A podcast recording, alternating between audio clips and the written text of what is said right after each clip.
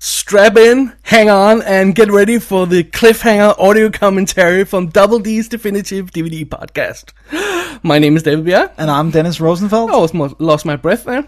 uh, and uh, today we're talking about the 1993 movie Cliffhanger with uh, Sylvester Stallone, directed by Rennie Harlan. Of course. Yeah, you want to tell the folks at home how they can uh, follow along with the movie and the soundtrack and everything? Yeah, we're uh, we're watching the the Blu-ray version that runs uh, an hour and 53 minutes and 0 seconds. Exactly. So you can either watch a Blu-ray or the uh, an NTSC version that has the same running time, uh, an hour and 53 and 0 seconds. Uh, some versions have different logos like in the beginning, so to be extra certain we're going to mention when Mario Casar's credit uh, comes up on the screen so you'll know that you're synced correct if you've had some different logos. Right, So- just so there's no doubt. Yeah, Exactly. exactly. And then we just from the get go want to mention that of course this is an R rated movie, so it's explicit in the language as well. We're not going to be explicit, probably. No, no, no. We're, we're, we're usually very nice guys. We don't say the F word much. No. But the film that you'll be able to hear underneath will feature swearing. Exactly. Just a fair word of warning. Yeah. Uh, if you want to know more about this movie and about this track, read our research, see pictures, uh, everything, you go to commentaries on film.blogspot.com or you go to our website dddvd.dk. And uh, I think that's about it. That's about it. Are we ready? We're ready, and uh, we're gonna count down from three. Then we're gonna press play, and then I'm gonna count up uh, the first couple of seconds, so you'll know that you're synced correctly. All right. Anytime you're ready, sir. Yeah, three, two, one, play. One, two, three, four, five. so that's it. Uh, movie's running. Yep. We have the Studio Canal logo in front of us, so if you don't have that, then maybe you have a different version. That's the point. Yeah. So, Dennis, this is a Coralco film, and uh, just to set that up briefly, we're going to talk about them later. yeah, yeah, but um, they were a big company in the in the '80s and uh, uh, briefly in the '90s as well. But then they uh, suffered an, an an early death, one might Im- call it. implosion or explosion? What do you want to call Impl- uh, it? I'll call it implosion. Self destruction? Someone hit the self destruct button on it. That's for sure. So um, so uh, they uh, they had a troublesome time, and um, we'll talk about how it happened and Yeah, but we'll fit it in a little later in the discussion when there's room for it. Yeah. Uh, just mention it up front here. We, we have the logo in front of us right now, so so it's a good time to mention it. yeah, And um, okay, so we're just about ready. Mario Casar presents. yep, the screen says, and we fade in in a moment on the um, the beautiful Rocky Mountains. Well, not exactly. They s- shot most of this movie in uh, Italy, actually, yeah, in the Italian Alps, Cortina, is it called? I Yeah. believe yeah, that sounds right. because Rennie Harlan thought the Rocky Mountains looked too old and rounded. What does that mean? I think he he like in the audience minds, if they're more jagged, it looks more dangerous. Like if they're more sharp. But the are round- they are the Rocky Mountains not? ju- Oh, well, I, well, maybe they're not. But but how does a mountain look too old? I don't know. That that's more Mountains confusing. are old. Anyway, but there was also a question of accessibility because uh, a lot of these shots where you're going to see where somebody's hanging on a cliff, it looks like they're a thousand miles from home. There's actually a parking lot behind them because the accessibility is a big issue when you have a big crew and you need to get equipment up there and everything. So you have to take that into account. Yeah. So they shot most of this in Italy in in uh, in the Cortina, and then they shot it on the studio Yeah. in Rome. the Cinecittà. Chichita, uh, Cinecittà. uh, g- good old classic studio. Yeah. And uh, they shot the FX sequences in LA, and then they did some actual st- aerial stunts and background plates in uh, the real Rocky Mountains. So So they were all over the place, but mostly in Italy. yeah. And I, I thought there was some s- sort of, excuse me for saying this, a, a tax dodge or something, but apparently it was more expensive to shoot in Italy That's interesting, right? than, than shooting in the States. so it must really be a visual thing that he re- he really liked guess these so. mountains more. And and actually, if you watch some of the extra stuff uh, on the Blu-ray or uh, it's on this Blu-ray or the special edition DVD, uh, he mentions several times that he thinks these are the most beautiful mountains in the world. Uh, Yeah. So um, that's probably why he chose it. Absolutely. So we're coming on a big uh, sweeping helicopter shot, and that is actually Michael uh, Rooker and, uh, Michelle Joyner. Michelle Joyner out there um, for real, and. uh, I think that's uh, this is this is what's great about this film, and there, of course there's a lot of trigger, there's a lot of uh, studio shots and everything, but they had some real climbing in here yeah. and the actors really did some some climbing themselves. I, not to the point of being completely uh, unsafe, but you know, they did a few things. That's yeah. pretty good. yeah, I think that's pretty good. Even uh, Stallone tried to do. I, I mean, he has a notorious fear of heights, but he tried to do a lot of uh, of the stuff that was needed for his character and, and for the movie to be Exactly. real. This is a great shot where uh, Sylvester Stallone is hanging on the cliff. The helicopter moves through the image, and suddenly it's no longer uh, Sylvester Stallone on a cliff in a studio. It's his double on a real mountain. That's a pretty nifty effect Yeah, shot. that was a nice transition and really well hidden. Yeah. they uh no, they, they they did some nice shots. We've been examining the film frame by frame to try to spot where there's a double and where there's uh, Sylvester Stallone. Sometimes you can tell, but sometimes it's really hard to tell. Yeah, s- sometimes we're we're making educated guesses Yeah, exactly. whether it's uh, Stallone or not. but this is not Stallone. No, that's a real not climber. climbing up there. But uh, is the helicopter added later? I forget. I'm not sure. Anyway, Hmm. Well, it looks a bit dangerous. yeah, that's to one me. point. Yeah. So this is a studio. this is a studio shoot where, as, as far as we can tell, uh, Sylvester Stallone wasn't on that rock uh, At any point, No, that was only his double. yeah, it, it looks that way. You can see there's a slight difference in in the lighting Yeah, on the s- studio set and the real mountain. I mean, that would happen naturally. I mean, it's it's difficult to replicate sunlight precisely. completely, and that's not Stallone. Now, in this shot where we're seeing the helicopter rise and, and he has his back to the camera, that's not slow, no. Not at all. not even close. We're going to put screenshots of some of these things on the website so you can tell a little more um, uh, precisely what, what, what we mean. But that's definitely not Stallone. so Rennie Harlan, he's a great action director, right? Yeah, or he used to be anyway. Wouldn't that be fair to say? I love Die Hard 2 to death. I- That's I- a I think great it's a fantastic action action, movie, flick. and I love this one obviously to death as well. But to be to be completely honest, he hasn't done anything even remotely as good since then. No. I mean, I can, for example, I can watch Deep Blue Sea and laugh at it and, and Yeah. have a nice, fun ride, but it's not a good film. No, and Long Kiss Goodnight is a it's a good solid action movie on many levels, but I can't get over Gina Davis in the lead. I No, just It can't. doesn't work. No, not at all. Not even close. Too bad. That that could have been really great with, with actually, I, I imagine someone like Angelina um, Jolie and Yeah, and, some um, yeah, someone like absolutely would be perfect with her. Of course, it's a Shane Black script, so this we we assume the script is flawless. yeah, We love Shane Black. yeah, Uh, but yeah, no, he and, and then he d- he did of course Cutthroat Island, which sort of ended his. No, it didn't really end his career. It didn't come until later. But but then but it, he, it hurt him. yeah, and then he because- did a lot of uh, TV, mo- uh, uh, sorry, straight to video movies and smaller films. It's just like he never really got back to the A level stuff. No, it's but- too bad. Yeah, that's too bad. Rennie Harlan, his Finnish, of course. Most people will know that. Yeah. So um, now we're coming up on the on the big uh, opening action sequence, and I remember. Most people say this, but I- I'll I'll chime in. I remember the first time I watched this film, Yeah, so did I. and when he dropped, The Yeah. little lady. I could not believe it. No, that was that was pretty d- a daring move because that that really sets the movie in a in a whole different mindset than than the typical uh, Right. early S- Stallone action flicks. Just want to uh, put that in quickly here. Uh, Michael Ruger did that fake drop s- stunt himself. That's that's him on the mountain. Yeah, that's that's all real.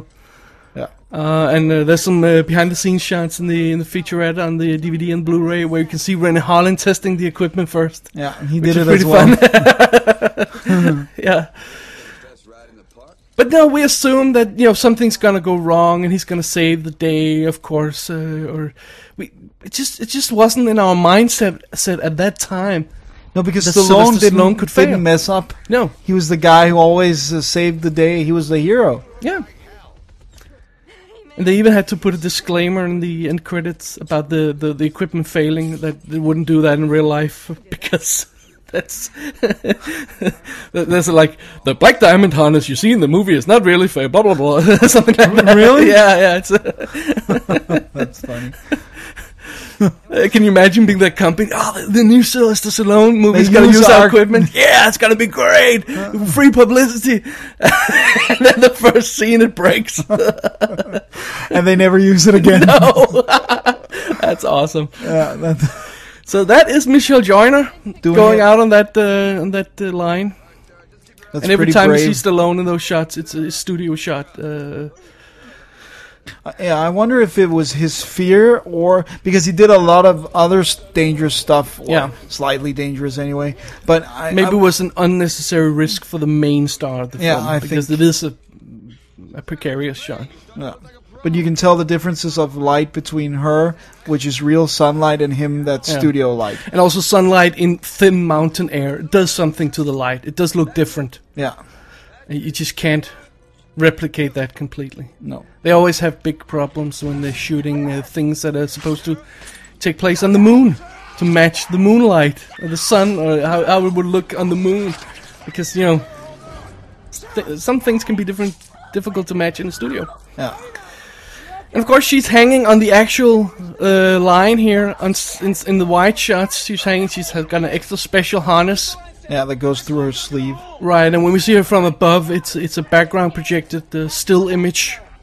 They they often use still images in the background rather than actual moving images, so to Yeah. speak, because it would be difficult to to tr- to haul a camera up there and shoot. It'd be more easy with a still image camera. Yeah, So they shot and some and very- there's no reason for the mountains to move. It's, No. She's the only person uh, or only thing moving, exactly. so it's Yeah. okay that it's static. But I, I love the way the opening scene uh, sort of oh, it's a little playful. We get a sense that it's dangerous, but yeah, it's it's it's a great mood, and then suddenly hits us. Yeah, This, This is, is the gonna real be deal. serious. yeah. This is frightening. Her screaming, her everything she does, she, she looks freaked out. yeah. and and, and they, they're, they're so nasty. We just got to know her, and we say, oh, she, she's kind of cute. I can hit and- that. Yeah. Come on, that's what you're thinking, right? Yeah, yeah, yeah, of course. Uh, she's really cute, and well, she won't last. oh it's my a god, complete- this is great. Yeah, it's a completely different mood than other climbing films. That the, I, I've been watching a few climbing films. Yeah, as you- prep for this. You're going through them like Some, crazy. some some good ones and some not so good ones. this is in a completely different league. Yeah, this try th- this does a, a lot to, to take it seriously. I mean, of course they have uh, creative licenses with with mountain climbing and stuff like that, but they do go out of their way to make it as realistic as possible while serving the story. Exactly. Yeah. I'm wondering when it happened that, because it seems to be a natural thing these days that that a hero could be tested in the opening scene and fail. Yeah, It's not unusual that uh, that, that happens no, these but days. it was but at this point. it I was think. back then, yeah, definitely. And of course, he's going to drop her. Yeah. I'm, I'm sitting third row, biggest uh, screen in Copenhagen. No! it's a dream! I thought it was a dream! I Really? remember that now! It just dawned on me. I thought it was a dream sequence. Because you couldn't believe that No! Sylvester Stallone would drop this. So of course they use all kinds of techniques here. When she's when we see her sideways, it's a rear projection. When she's dropped from the bu- above, she's dropped in a blue screen shot, and then y they use a dummy for the long shot and a dis- descender rake for the stunt woman for the initial drop. So they four just in that brief That little sequence, four different sequence, yeah. techniques. It's pretty cool. So. I guess we're uh, we're on to our story. We've established our, our hero. Yeah, and and, and his uh, why he's a troubled person. exactly. Ah, the wimp. um, but it's a it's a very um, now we get into the actual story of the film. Of course, the the opening was the setup, and this is just as simple as it gets. We have to transport some money. Yeah, We don't want him to get stolen. of course we don't. Period. That's it. And it's a lot of money. We Yeah. see that it's a lot of money.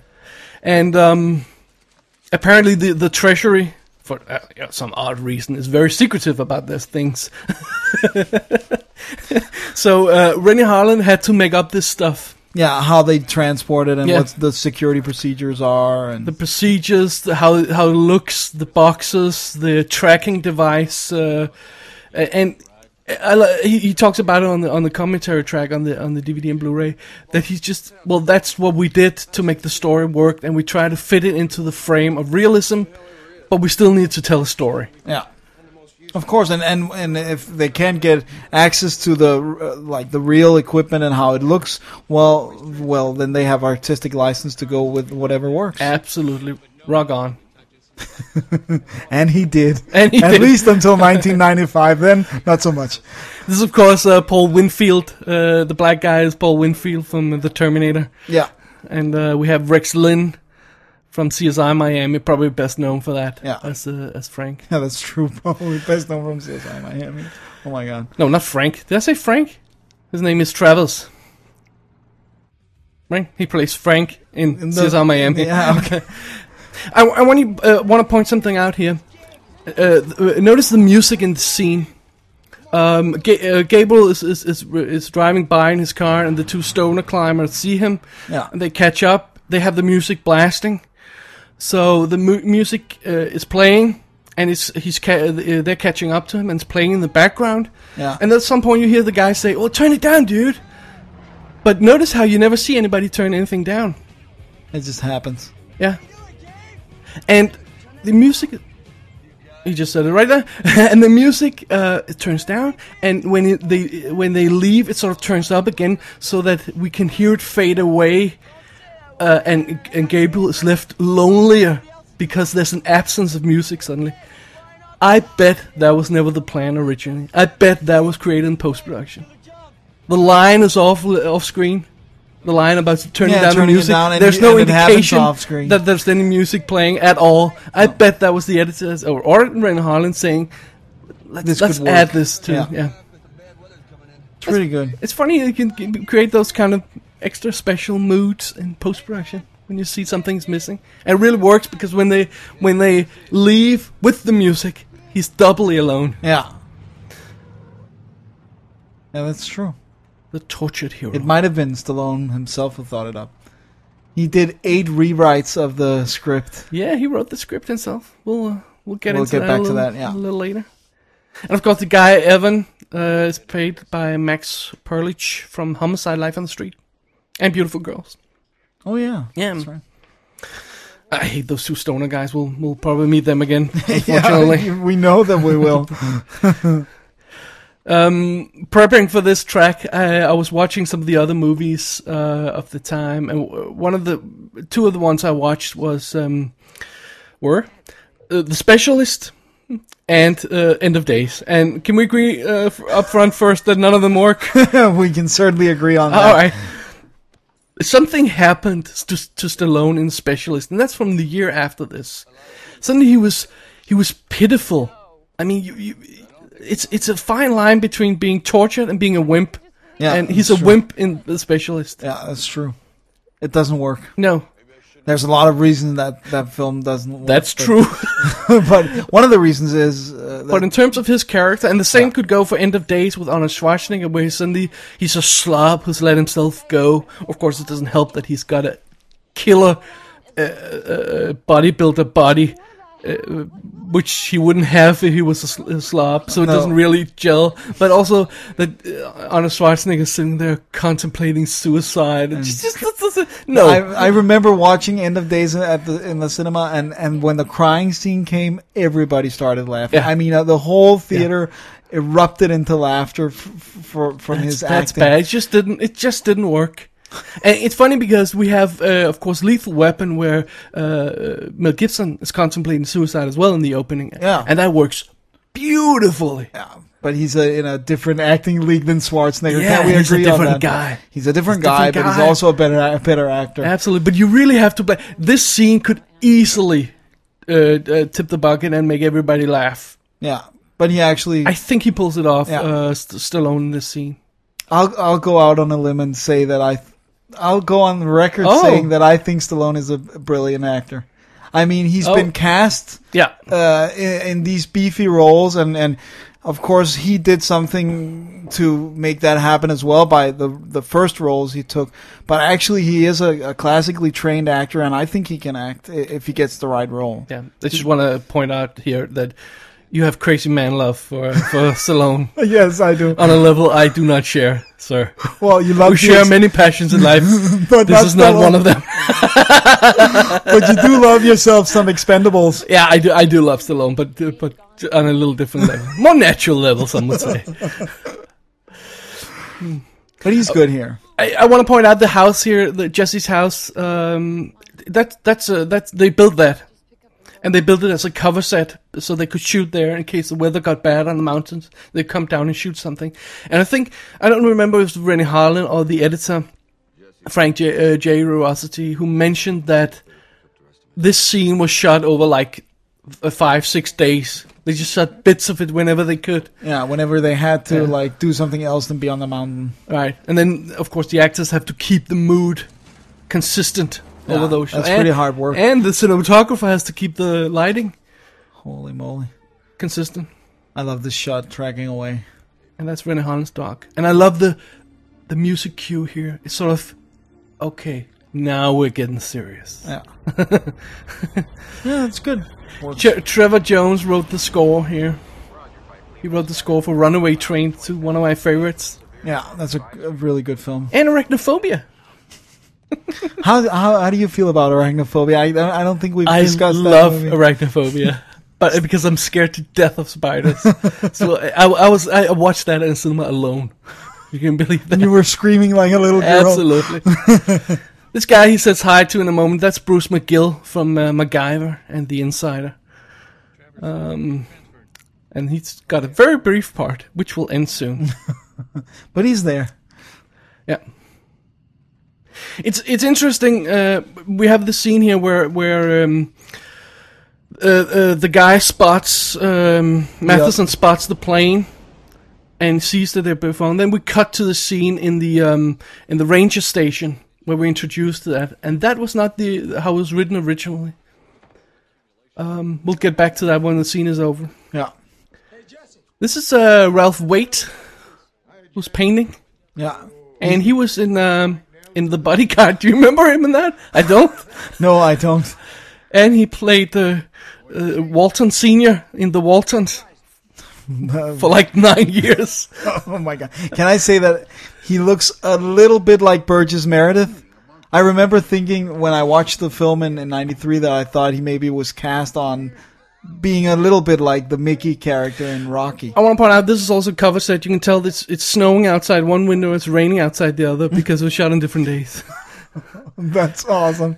You think they're going for Mickey? Yeah, I think they No, are. not Mickey. Mickey. Yeah, Mickey, Mickey yeah. style uh, character. Yeah, See, originally the two uh, sequences were uh, were connected. He spots the plane and he reacts to it immediately. But it works works much better with, if we cut to the office and get a, a sense of the passing of time. yeah. And then he gets suspicious. And uh, now we are entering the hijacking sequence. Yeah. Dennis, what's your favorite airplane hijacking movie? Go. Oh my god! I think um, for sure sheer entertainment value, I, I'll probably go with Passenger 57. Always bet on black. I got a weakness for executive decision. Both of them not really good movies, but uh, great en- great entertainment. Yeah. Uh, that's of course also Delta Force. I have I've never seen that. I was I was um, writing about this. I think it was on Facebook that we were going to do this. And uh, did anybody have any suggestions? Somebody suggested Delta Force. I've never seen it, so I ordered it immediately. It's chalk and orange, you know. I know. I remember Airport as being kind of good, but also being kind of uh, I airplane airport. I can't tell them apart. when you watch. There's some really great lines in that film. There's a lot of slow motion blood in this scene, and some of it was even removed digitally because they were trying to keep the R rating. and It was just too much. Really? Yeah. There's a mythical, uh, unrated cut of Cliffhanger being mentioned some places that it's out on the internet. I could I couldn't find it, but Yeah, it might be well hidden, but but that would be the blood and stuff like that. That was blood, all blood, all the way.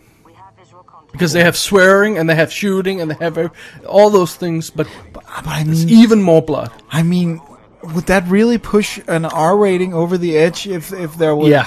was too much blood Yeah. spatter? Is that enough? Yeah, brain matter stuff like that flowing. It, that that's what does it. But That's it what's revels good. in it. yeah, I know. That's what we like. I love the idea that, that when when Harlan he conceived of this scene, apparently that was one of his ideas. He said, "Oh, the, the planes are side by side, you know, uh, yeah, like a train robbery or something like that." And it's just completely physically impossible.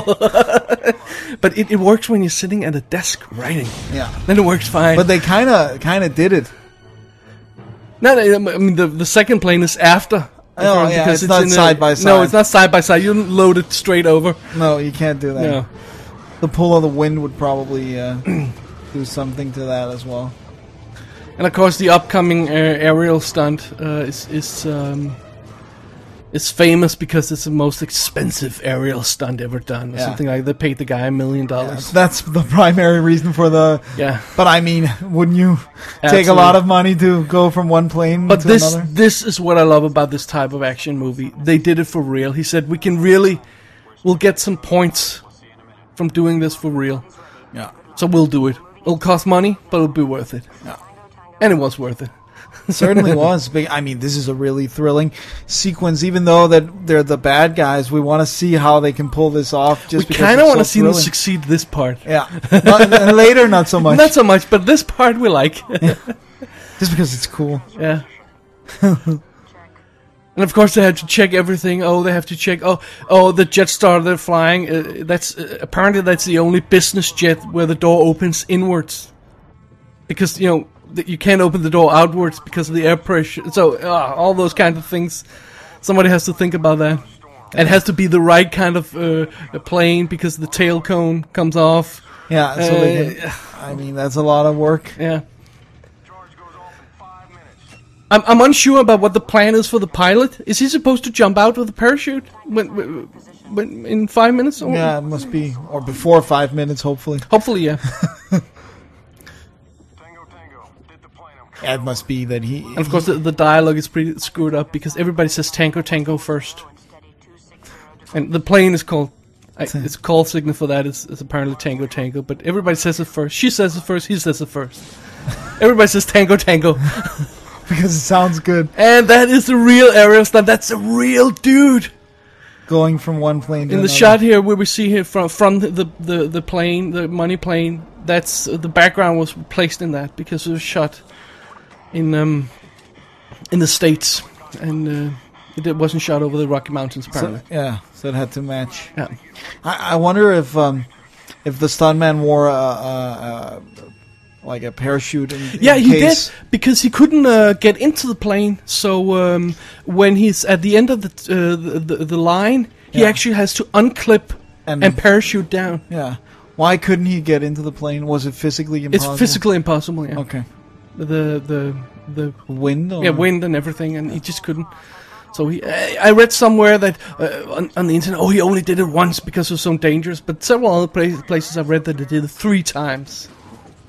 So I'm not sure what's correct. So did he get a million every time? No, he got a million once, Dennis. You greedy bastard. I would have taken one every time. It's funny because the the the, the uh, blue screen shots of the looking out of the plane, for example, when the pilot is shot, and the moment again when it blows up, they don't really hold up so much. They No. they look a bit fake. That's yeah. It's still in the early stages. Of uh, CGI, you mean? Yeah. Yeah, but so they use they probably used photochemical. I don't know. Anyway, it does look fake. can, can you just start shooting? Uh, is that a proper procedure for a government agent? I think if he's been shot, it's okay. It's- it's self-defense All right. or something. Uh, uh, and That- of course, uh, the the big plane is gonna blow up in a second, and and um, I didn't notice that. I, I read the, the, the trivia on IMDb. There it was The- superimposed. Well, the um, the bags disappear. The the money Oh, okay. cases yeah. disappear. It's a six scale model blowing up, and then this pl- explosion is is, is uh, added to the top of the real plane in, Yeah. in those shots. But it works really well. It I works think. really The well. way it moves through the plane, the fire, and everything. And so they actually went to the Rockies and shot the backs from Over a the- helicopter. yeah, over the Yeah. mountains. So get it pe- it's pieces, and of course there's a lot of studio shoots here as well. Every time we see the plane, we see them in the door of the plane. That's studio shoot as well. It's a lot of different pieces to match up. Yeah. The editor had to do a lot of work. here. Absolutely. Well, he would know what he's doing. He did uh, Die Hard and uh, Total Recall and uh, Basic Instinct. He's one of the big guys, Frank J. Urosity.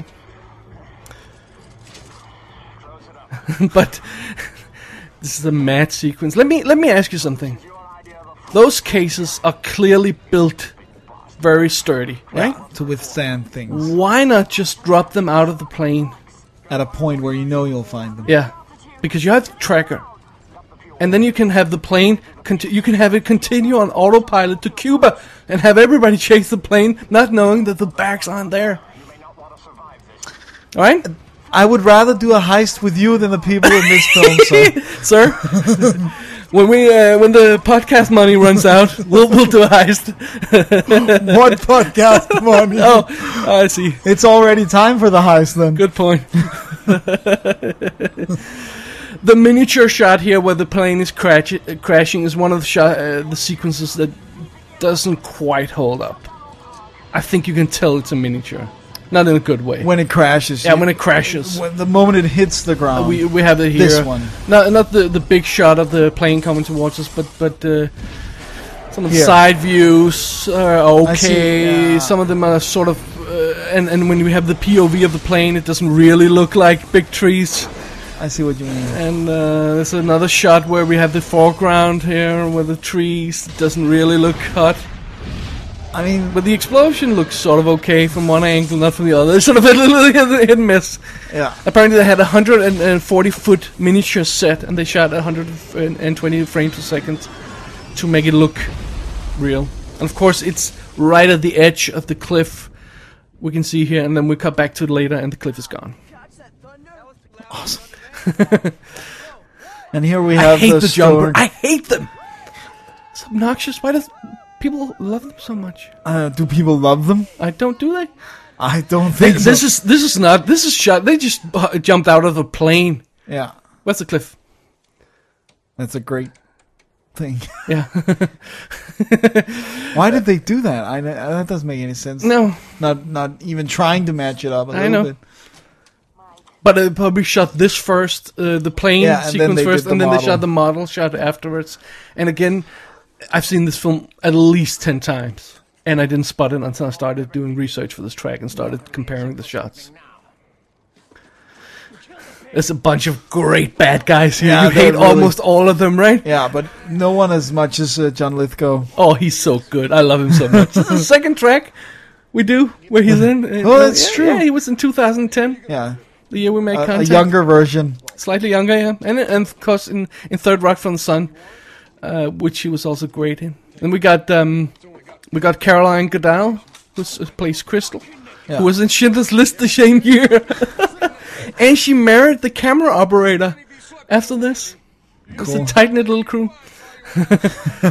and uh, Leon, the black dude uh, who plays uh, Kenneth, Yeah. you've seen him in Cool Runnings. I haven't seen that. Oh uh, yeah. I Was he have. good? Uh, I can't remember if anything was actually good in Cool Running, but I, I like uh, the, I like the the idea of the one name credit. I'm only Leon. Yeah. Call me Leon. this sequence here originally this was the placement of where where Jesse arrives. At this point, Yeah, as she arrives, and then the, the, they immediately get contact. You know, Frank is painting his banana, and then they immediately after that get contact with the with the plane.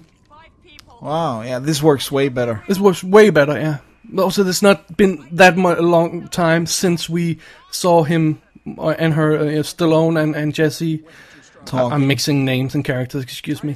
In, f- uh, talk in front of, of, of her house, and then it's sort of it's great that they move that bit a little further uh, uh, ahead of the uh, the hijacking. also because it feels like pre-action, uh, like the scene is not. Yeah, it has to be early. yeah. A- And and that's uh, the shooting script has the scene right here, so that's probably in the editing where they said no, uh, that doesn't make It, Doesn't it work works as better well. later. Yeah. Yeah. I love when you can um, when you can sit there with the with the film and the the shooting script and sort of. Uh, in a manner of speaking, uh, get an idea about how the sausage is made. sort of get a glimpse into how the process works, where they've been cutting the scene together and say, "Oh, we probably need to move this bit uh, Yeah. further into or move that bit up to get a better sense of timing and pacing." Yeah, because y- I mean, a lot of a movie actually gets made and in the editing room. A big- Absolutely. Big, part of it is in the editing room. and often saved in the editing room as well. That's true. and here we have her attempting to to get his his help and trying to get him to come o- overcome his fear of the mountains and fear Yeah. of failure. So and- this this is a crucial moment because she basically calls him a pussy. yeah. He, she That's- calls Stallone a pussy, Yeah. and we have to buy that he's a pussy. And he accepts that her calling him that. Yeah, we have to buy that. It was your best friend. Please, Dave. But I think it works. I think he pulls it off. I think the movie pulls it off. Yeah, because it's well written and the dialogue is good and, Yeah, and Mm, the that's uh, acting also works. because she's real. She she's also a big part of the puzzle. Let's not forget her. Yeah, she's Jeanine really Turner. good. She's she's she's natural. She, she's a beautiful girl. I mean, there's nothing wrong with her, but she's she's a little more ordinary. in by Hollywood standards, yes. Yeah, and that really suits the story well. Yeah. This is a great moment. Yeah, And this is the, the of tortured hero. course, refuses the call. Yeah, the call to action. Oh no, I will not do it. I cannot do it. But maybe if you return in five minutes, Yes. I will reconsider. Let's have another moment with the bad guys, and then we'll Get change our back- mind. Yeah. I'm sure that's what they think. I'm when sure they- it is. when they make it. Looks like she went down in the storm. So this is the guy from uh, Fight Club. This is boss in Fight Club, Zach uh, Grenier. That's true. Yeah, and the guy coming up to them, uh, Agent Michaels, uh, is he? He's introduced as very quickly.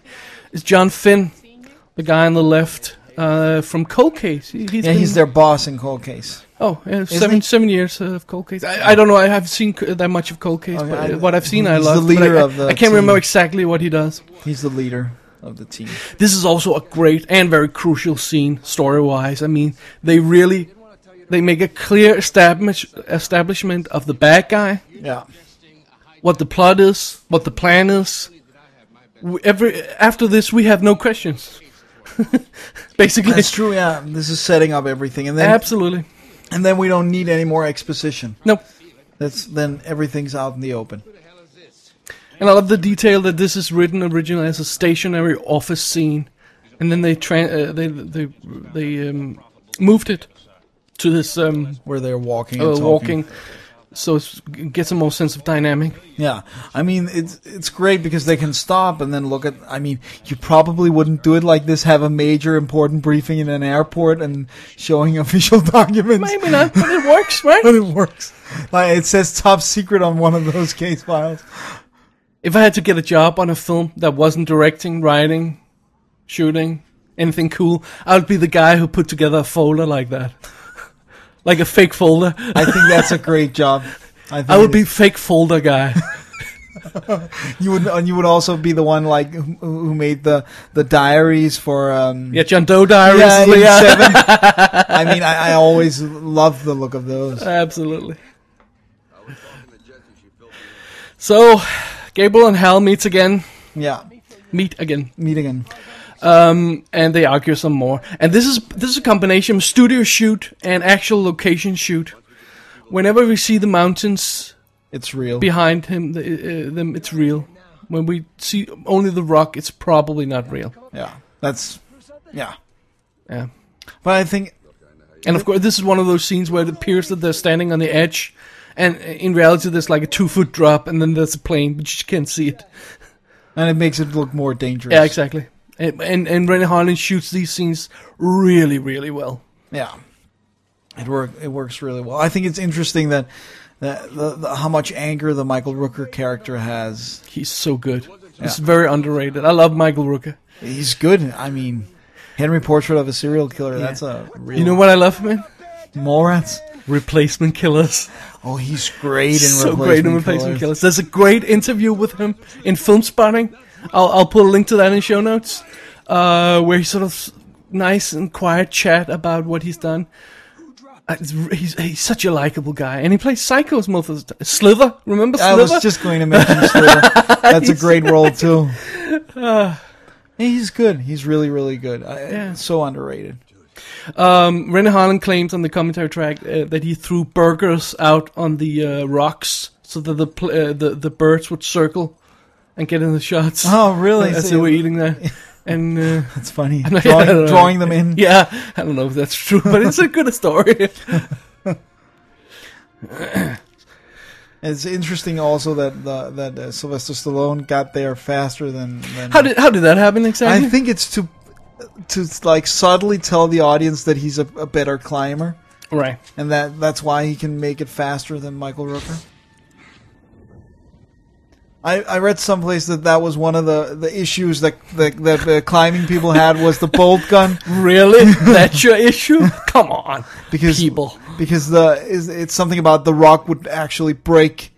It would be unsafe to shoot with a. I'm bolt sure gun. that's true, but It would crack. I do not care. No, neither do I. I just wanted to mention I, that I sure, I sure, yeah, it no, it's made good. a- It's good point, but. Uh, we don't really care. I don't. I know nothing about rock climbing. I mean, We are not outdoor people. No. Let's, let's get that straight. I don't like nature. I actually do like nature. I I just don't want to be in it. I just well, if it's uh, snowing, I love snow. yeah. Snow so is do I. awesome Yeah, it is. and cold. So this is a lovely movie with all the snow. Yeah. Oh, this is one of my favorite snow movies. snow movies. it's not Christmas movies. It's snow It's movies. snow movies. Yeah. yeah. F the Christmas.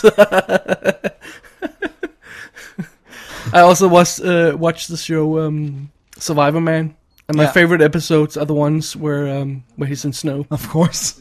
Yeah, he did more than one of those. Oh yeah, a couple. Uh, all the the the the Tracking. the, pl- uh, tracker views uh, are- are done, uh, of course, uh, prev- before they shot. Yeah, and That's it's uh, done by video image. Uh, they did all those, and they were ready for live playback. And the tracker unit there is doesn't exist. It's not a real. It's No. a, actually just an LCD screen with. Uh, but running the exactly footage. how do they get fifty thousand code variations from a six-digit code with uh, a, a- an ordinary numeric pad? How how does that happen? I don't know how much would it make. a million, right? You got uh, six spots, so that's nine, uh, nine, nine, nine, and assuming you can also press zero, all the, and then you get up to a million, Holy moly! right? Yeah, So- I, I know nothing about math, That's so true. I'll take your word for it. Okay, all right. I can hardly add and subtract, so I'll just say yes. That sounds correct. Uh, anyway, never mind that. So this is also a combination of studio and, and and most of this is studio, I believe, when they're standing right on the edge, because of course that wouldn't be safe. No, but looks good. Yeah, and this is uh, the the views of the mountains are real, and Th- uh, yeah, th- th- th- that's gotta be tricky to match all those things and the the weather and the snow and and everything. Yeah, it's not easy. No, I love that he just says fetch. fetch. Do you? Why do you think that they made uh, John Lithgow into uh, like a Brit? Why, It- is it's there any just- particular reason it's besides just more that it scary. sounds menacing? It's just more scary. Yeah. Okay. It is scary It is. because if he's a Brit, he must be educated. An educated background. Now that is scary.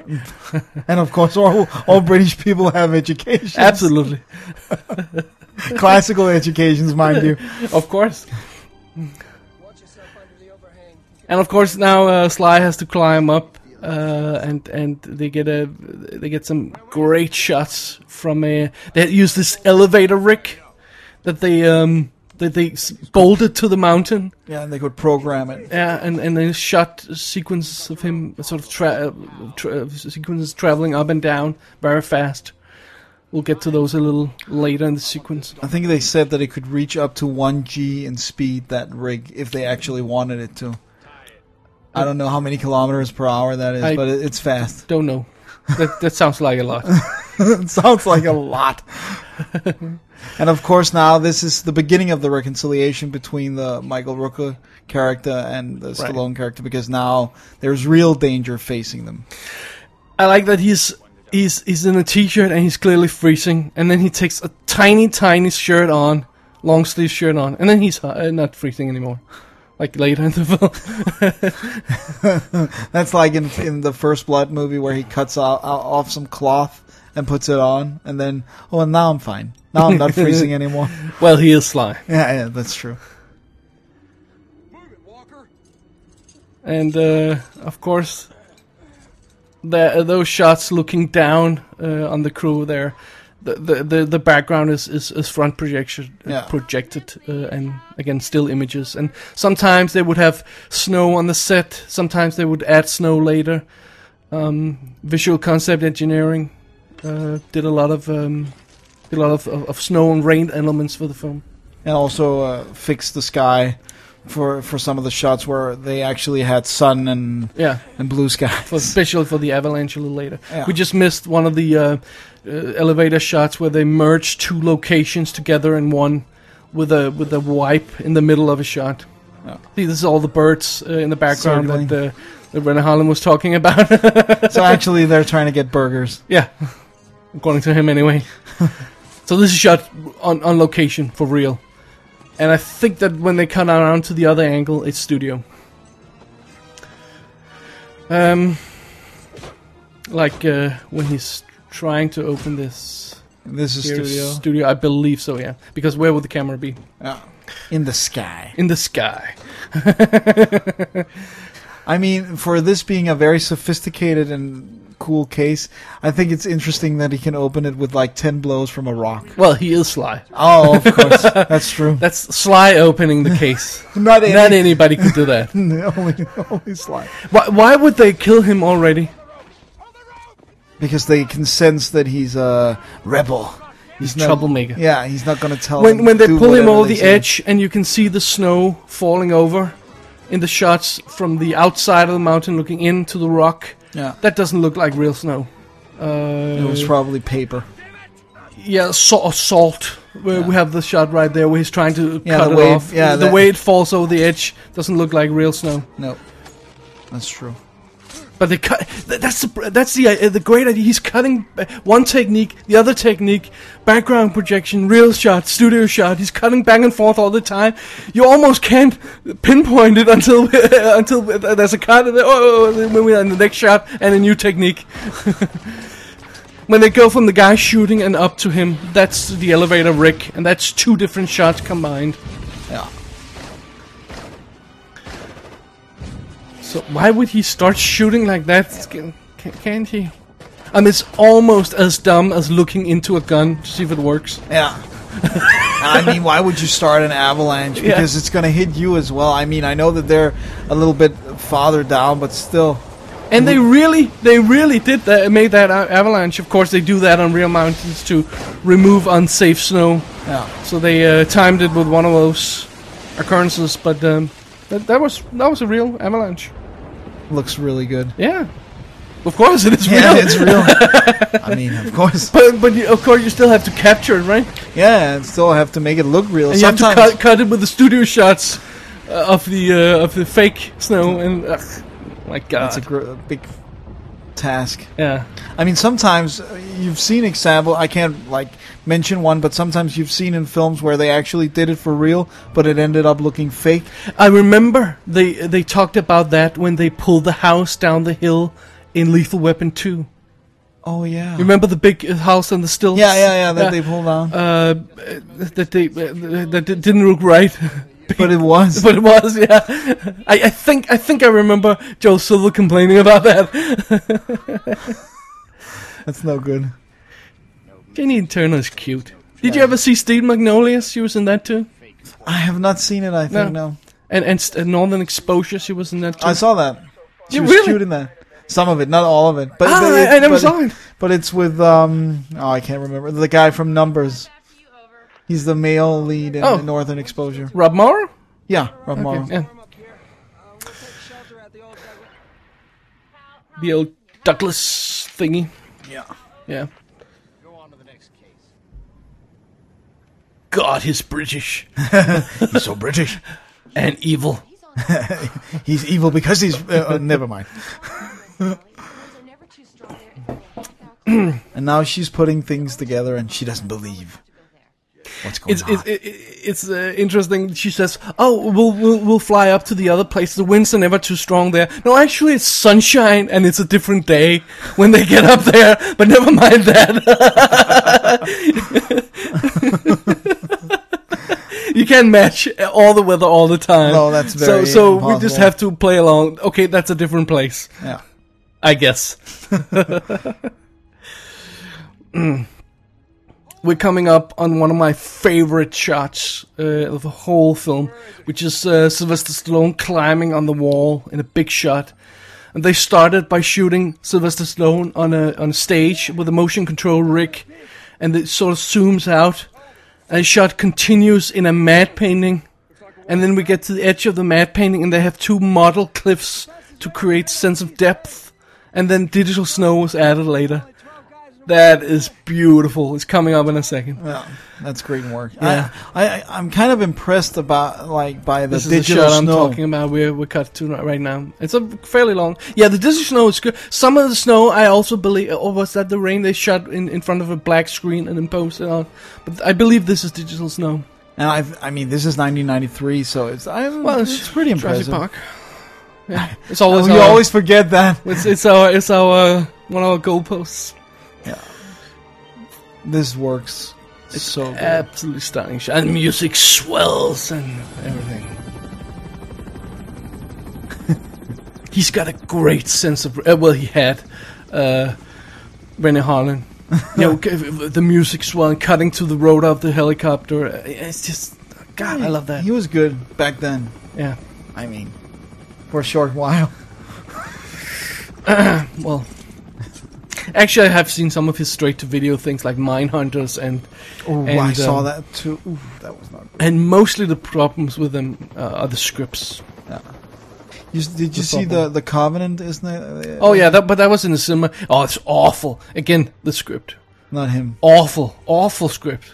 I bet if they put it out now, they could ride the Twilight wave, Yeah, like witches and young Yeah, witches. yeah, And, and good-looking guys, good-looking girls. there was a deleted scene here where he was climbing on that cliff, uh, but they cut it out because it was too unrealistic. Uh, where he's cu- uh, he climbs that uh, frozen waterfall.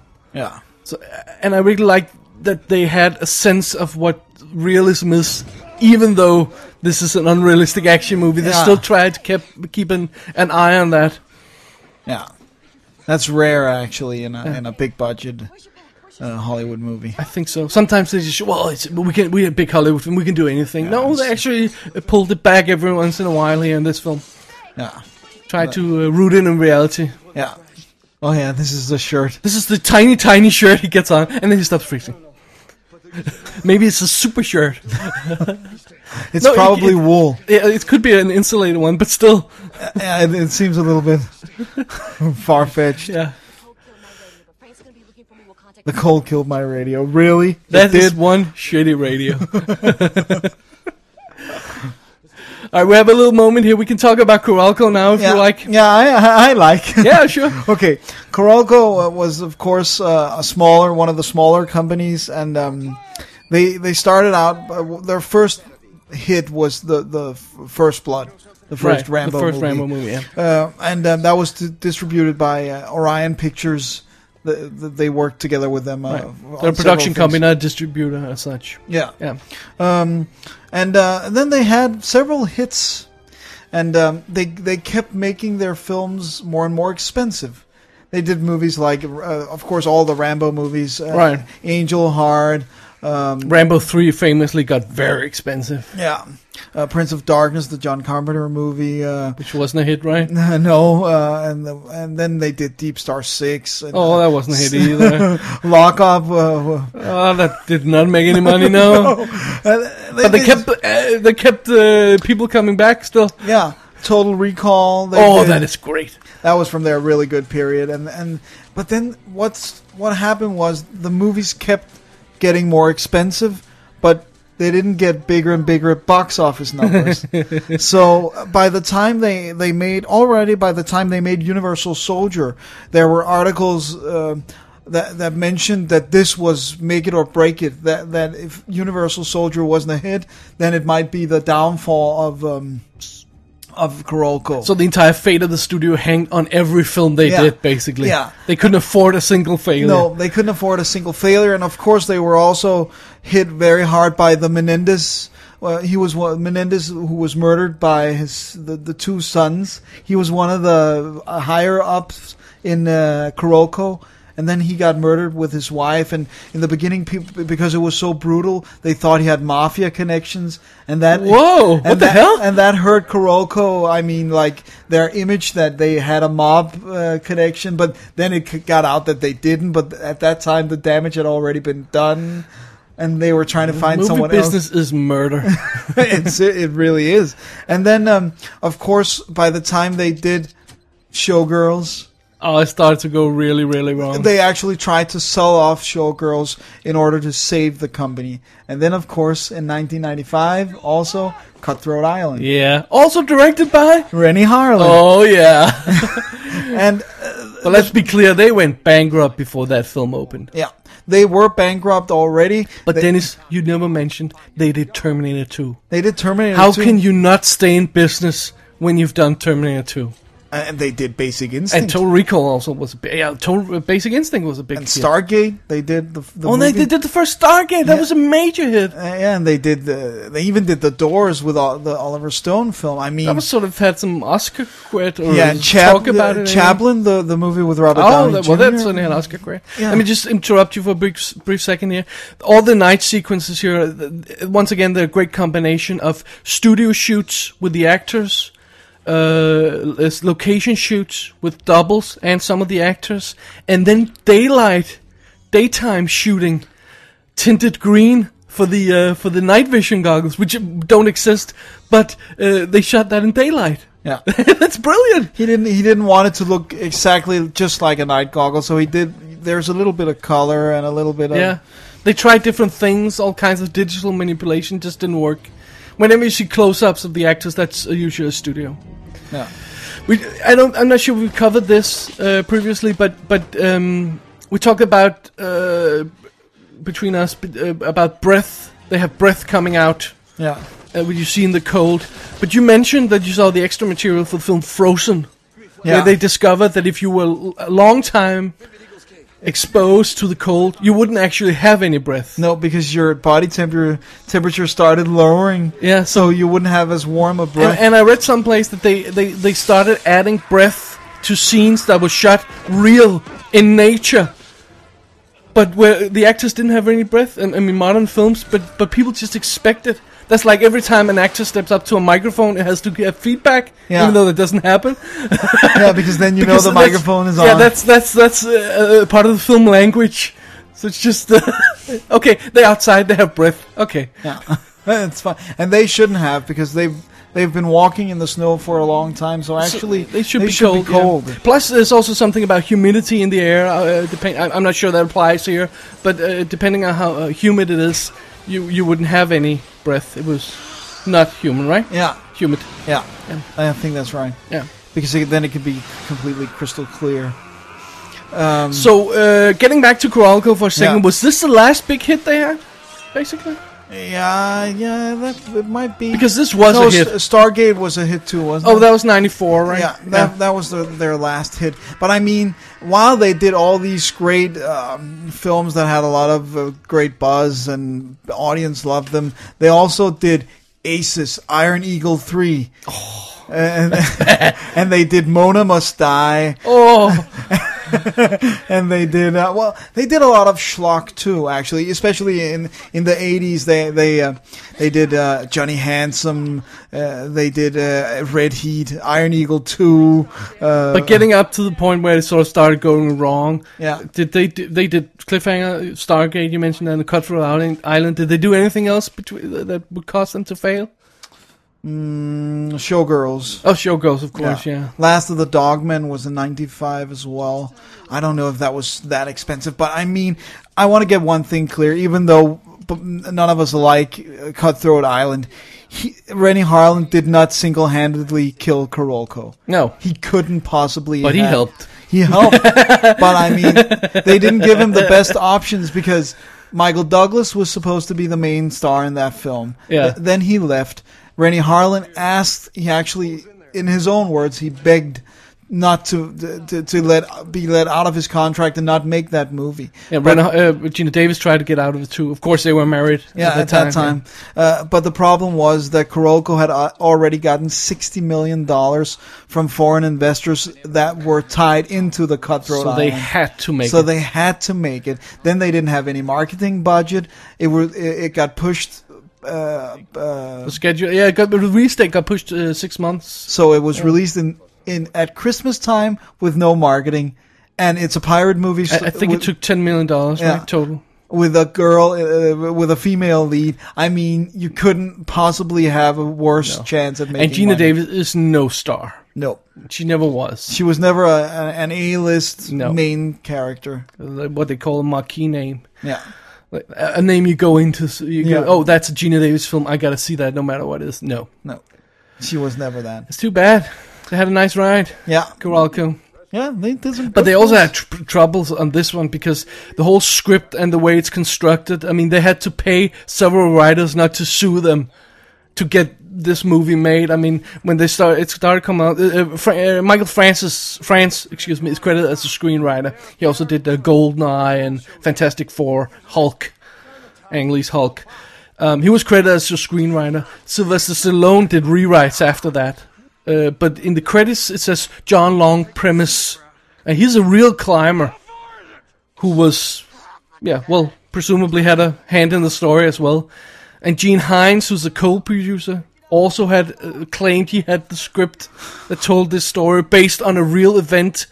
Um, and uh, there was a, a novelist called Jeff Long, no relation to John Long, who has a novel Angels of Light, where a, a marijuana plane uh, is downed in a mountain lake, and the climbers try to recover it and everything based on real events. And and John Long, the climber, was present in the those mountains when that story played out, so he had a claim to that too. Uh, It's just so they just paid everybody off. Okay, great, whatever. go away. We'll, we'll just do this. but I mean, what, it's all. I, I find it interesting that that uh, with all these, I mean, with these story issues, I mean, I find it interesting that they never uh, acknowledge the possibility that two writers at two different places can have the same idea. That is possible. Yeah. Well, there are some WGA rules about it. Uh, you know, uh, I, I'm not sure what it is exactly, No, but no. they probably had a. If it's a real event, like you couldn't copyright a story about 9/11, for example. No. right? you had to, that. There has to be something specific about that story you've written. It can lay claim to. Yeah. And famously, you you can't ca- copyright an idea. You have to put it down in a story Yeah, or and then- treatment, yeah, and then you could copyright it. So, but um, you know, it's just a mess, and, and again, it's one of the reasons why the, the Coralco went out of business because it was just, just- oh, pay, pay, pay, pay. Throwing money so by the around. time they, the film is ready, I mean, they've already spent like uh, three million dollars on the script alone. Yeah. They have they, and they have some projects where they spend ten million dollars on a story and ended up not making a, f- Yeah. of the film. I mean, ten million dollars It's a spent. lot of money. That's a lot of money. and of course, we have the Finnish flag on the uh, on the uh, parachute when he opens it. Sorry, I had to get that in. oh yeah, Yeah. I, I did not think about Well, that. at there you all. I don't know the Finnish flag. I'm That is sorry. uh, Rene Holland's uh, home country. yeah. Oh yeah. Now I see. Yeah. So um, yeah, no, it, it's they, they were just and some of the story stories about Kuralko about the dinners where they promised stars fifteen million dollars to do a film that barely had a script. It's just not good. I mean, they weren't great businessmen. No, Let's I'm, just I'm say that. amazed that got, this got made at all. Yeah. Kill a million, and you're a conqueror. Of course, it also had the exact right combination of Rennie Harlan still hungry, uh, still as a stone, having a lot to prove and everything. It just seemed like, to me, like the whole thing uh, got to his head, Rennie Harlan, when he did Cutthroat Island. He actually s- he says that in the in the, there's Oh, a- he does and say that. Okay, he- well, yeah, he there- there you says go. that in an interview. He said that he thought he was invincible. and that's not a good thing. No. And and and he believes that it was good for him to have that knock on the noggin. Yeah. You should just get back to making good movies then. Yeah, well, he never did. I love the beautiful score. Yeah, it's- Love it, love it. Really supports the, Yeah. the story. The production designer is uh, John Vallone, and uh, you know sometimes I complain about this. Well, What what, what did he do? Just design a mountain?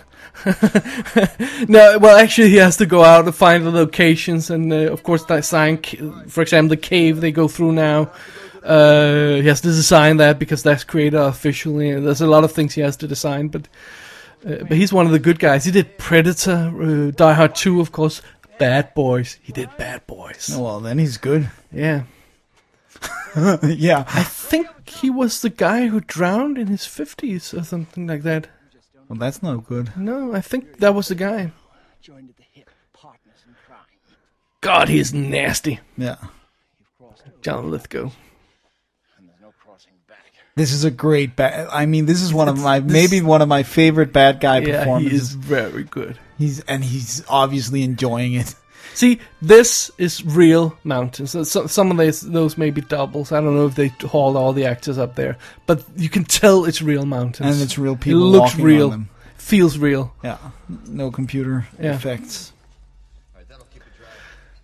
So now they have to cl- climb through the cave, and they they they're going to be attacked by CGI bats. Real, very early. Uh, Yeah, well, still Vi- video Jurassic image Park. uh, did the uh, CGI bats for this, and they also did the CGI bats for Batman Returns, which you, you'll remember.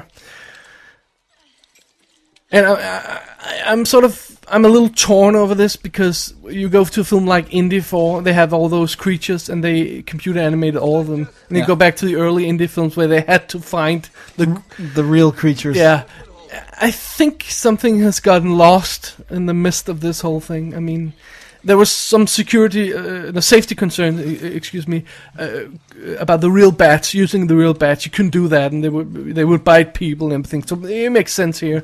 But you know, now that we can just press that CGI button, it's not always the great thing. no, it's not. It's it's it saddens me a little bit. Yeah, I think uh, what what was really horrible in the in the new indie uh, was was the ants. Oh, yeah. Uh, because they've used real ants and bugs in in the Temple of Doom, so it just it was just so sad. I to see also them. want to say that I think the reason they hold up here, that this sequence actually works, is that they have some real bats. Yeah, Because now when they start to fly, we can s- sort of tell they're not real, but they still c- intercut them with the, With the close real up of the deal. actual but I think they work pretty well. the CGI bats. Yeah. yeah, they do absolutely. But you You can always tell. you can always tell that, and and especially Indiana Jones, of course, when, when with the ants, When the- when they never crawl look up remotely and the- real.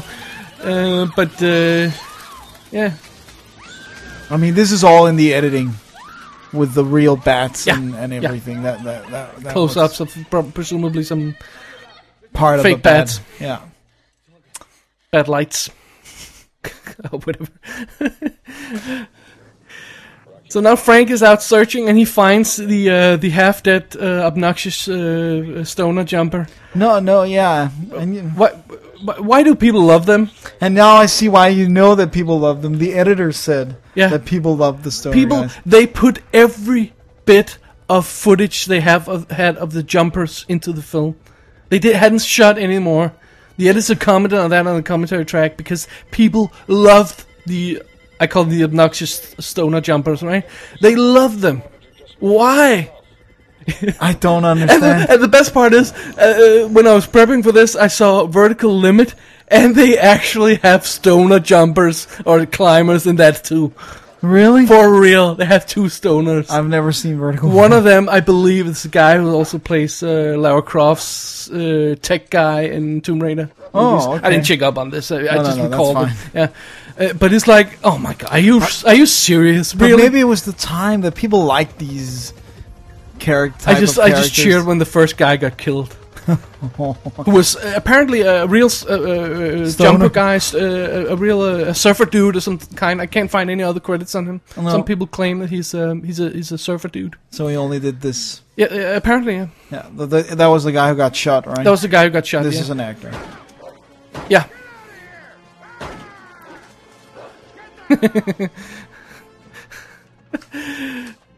and of course he's and I think uh, yeah they no they didn't add they added a, a voiceover line saying oh he's fine he's in the hospital or something like that because people were concerned that he got he died here Oh my god. so that's that's so sad just kill the effer and the dog too I hate it when they save the dog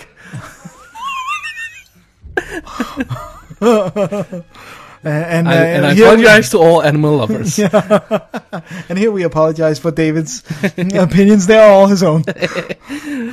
David's opinion does not reflect the opinion of Double D. like such Should have a big disclaimer like that. Yeah, well, that's a constant disclaimer on our lives, dude. Everything we say needs disclaimer. and of course, um, they went over the small bridge, and that they built that bridge for real. Yeah. An FAA satellite is located at The, this chopper is in the air two hours straight throughout the movie, and never uh, they they never do anything. they just fly towards their goal. Well, there. That's doing something too. I guess so. Ah, Stallone is great in these scenes. Yeah. He's just he's just He I like sells him it. in it. I, I I think uh, you can see see him in the in the special features on the DVD and Blu-ray. He's very honest about why he did this film. That he was trying to do those those comedies. And he's, you can tell he's a little bit frustrated because he says, "No, people want me to do different things, so I did different things, and then they complained that I did different things. Yeah. So now I'm back doing what I know. Stop complaining. Which is true. It's a It's fair a tough point. yeah. business. I mean, people Yeah. are tough. But I, I also think it reflects the fact that, that that these things have a limited lifetime. At some point, you just get tired of the same old stars. Yeah. It's true. A, a- a good star will reinvent himself, but if you can't do that, Then you're stuck. then you're stuck. And and S- Stallone has reinvented himself as a retro guy. Yeah. uh, admittedly. But y- you know, he's now he's directing and he's taking charge of his own projects, and he's Oh a lot more serious, and he's a lot more conscious about his image and his his status as an as a star than I ex- and I uh, than I would have thought. Yeah. But I mean, he talks a lot about it on the, the actually on the special features for the Expendables director's cut Oh, Blu-ray, right. where he talks about that he should have kept doing a movie as a director and then maybe one just as an actor and then as. But I mean, uh, there was a big period where he just like kind of gave up. And just said, okay, I'll t- just do what people expect me to do. And he's, well, he wrote Cliffhanger or rewrote the script, but I mean, he directed uh, Rocky Four, and then it was all I believe it was up until Rocky Balboa and the fourth Rambo. He didn't direct anything. No, I think you're right. Yeah, he directed Rocky Four, really, He directed uh, Rocky Two, Three, Four. and not five. That he Not bought five, the, that the was- guy back. Yeah, yeah. the original director back. Yeah, John, um, Abelson. yeah, Yeah. and then he of course directed the sixth Rocky Balboa. And as we speak, they're they're getting ready to prep, uh, or, or, or they're getting ready to release Expendables 2. Which he later didn't this year. direct. Oh, that's right. Oh my god, I forgot about that. I was so looking forward to it. Now I don't want to see it. He said that it was too tough being producer, director, star, writer, everything on Expendables. Let me be absolutely clear. The Expendables is one of the best films ever made. okay, okay, I'm exaggerating a little bit, but I loved it. It, it was really, really a great uh, throwback action film. Now, uh, Kinnett uh, here is gonna beat Sylvester Stallone to a bloody pulp, and uh, you can tell here if you pay close attention that some things have been removed. I can't remember what it is. It's something that he says I'm gonna th- say it three times, and then he only says it two because the third time he says it, it's too bloody. So they had to remove that or something like that, and and they really had to cut carefully. And on top of that, the editor pointed out that all of this is sort of styrofoam rocks. So every time they hit something, it wobbled and they had to cut away. So they really had trouble cutting this sequence. Not only did they had to avoid that, but then they had got the MPA rating uh, of NC-17. They had to cut it down to an R rating to remove some of the blood. And this is really bloody. Yeah. But like, uh, what's his name? Um, Matthew Vaughn, uh, who did Kick Ass, Yeah. pointed out. He said, "Well, if you show violence having no consequences, no blood, well, aren't you encouraging people?" Yeah, to because fight. it looks like it. uh, Because it looks like it's safe, yeah. yeah. And he's, he justified having blood in movies that you know, It would have blood in real life. yeah, and it do- it looks bloody and it is disgusting. And, and why this not- thi- this scene here would not convince you to to pick a fight with anybody No, especially not someone looking like Sylvester Stallone or or a or Kinect. Kinect. But I think it's interesting that, that there's this fear of making a film that's not directed towards kids. I mean, Well, time and time again, they show that R-rated movies are doing well. So Yeah. why why can't they remember that silly fact? 300 was an R-rated movie. yeah, big hit. I mean, how could they make Die Hard for uh, as a PG-13 movie? This is this is a kids movie. We need we need kids to watch this. No, actually, you don't. No, there's a core audience for this that'll Yeah. go and watch it if it looks good enough. But that's not. I- I- Do you think that's the reason why we've kind of lost this type of action movie? We call it the the we call it sometimes we call it the mid-level action movie. This is not entirely fair because this is actually a big budget, big film. Yeah. But it's like you know the films that Arnold Schwarzenegger did early in his career, like Yeah. Red Red Heat. No, not Red Heat. but Raw Deal, Raw stuff like Deal, that. Yeah, Um, and and this one and that type of film. It's just A little bit B movie, A little bit, maybe. yeah. The 80s action movie. Is that the reason why we lost it? Because suddenly it got all safe and. I think it's one of the reasons. I Yeah. think it's uh, they tried the. pr- I think one of the biggest problems with the demise of the, of this type of action film was that they kept making them more expensive, but the core audience didn't get bigger. It was the same people who, who would watch these action films, and that didn't grow because the film budget. Uh, exploded out Right. of all proportion. So So in the early days when they cost like you know 20 million, 30 million dollars, uh, and and that would be all right. They Yeah. would make it home, uh, uh, uh, making uh, uh, the money back on home video, uh, and, and that would be all right. But when, once you get to the 100 million dollar budget, I think this is a, a 65, right? yeah, yeah. I think it is, yeah. And Then then it- you have problems. Then it has to make a lot of monies Yeah. for for uh, Yeah, 65 is, is the budget listed most most places. Yeah. Make a lot of money. Not monies.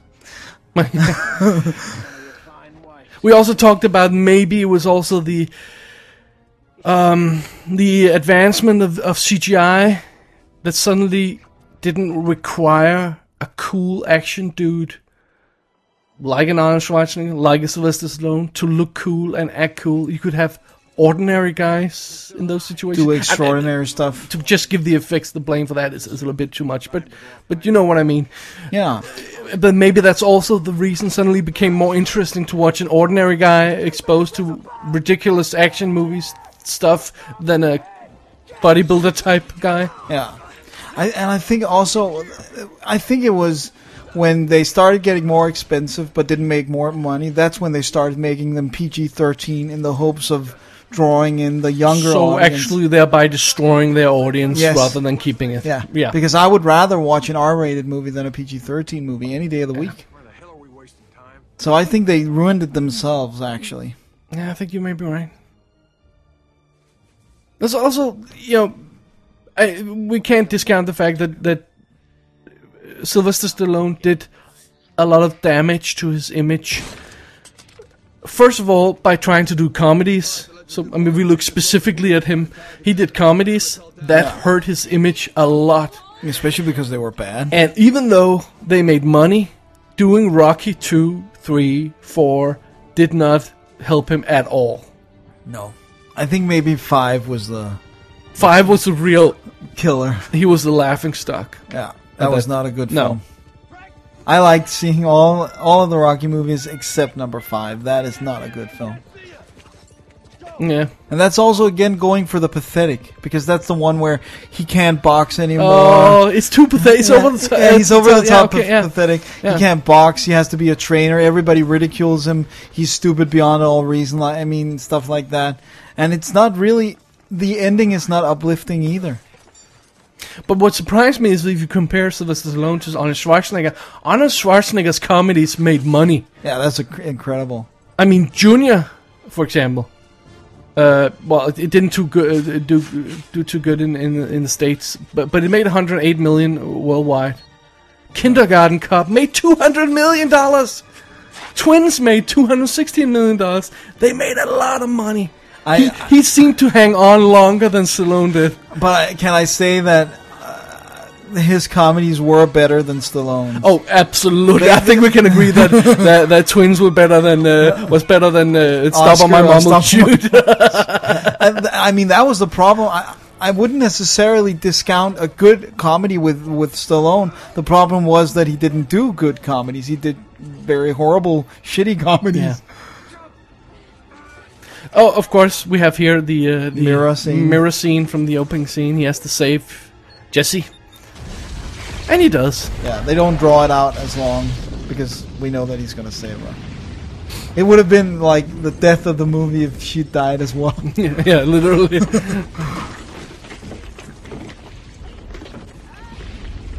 he is not a, a, a you know a lovable kind of guy, but when he finds the right type of film, the right type of romantic connection within the film, Yeah. it works. It actually also worked. Let me throw this at you. In Demolition Man. Yeah, with uh, Sandra Bullock. Yeah, it, it totally actually works. worked there, too. Totally works. So I, I, it's even though that's all actually on the verge of being a comedy, but action-wise it worked, and the love Romantic, connection was yeah. also believable. Yeah, This is why the bad guy is nasty. He he, he keeps uh, Michael Rooker tied down almost, just to the point where he can he can almost save him. Then he lets him go, right? yeah. So he, he can fail at saving Frank Yeah. in a moment. This is also one of the sequences that had to be severely cut because of uh, uh, MPA rating. Uh, Frank was riddled with bullets, bullets uh, originally, so here they had to cut and do a long, uh, show a long shot of, of Hal running towards um, Frank. Trying but you to can save- tell when he falls down that he's really bloody in his chest, a lot more than the few s- shots we see would would suggest. yeah, God, she's hot, yeah.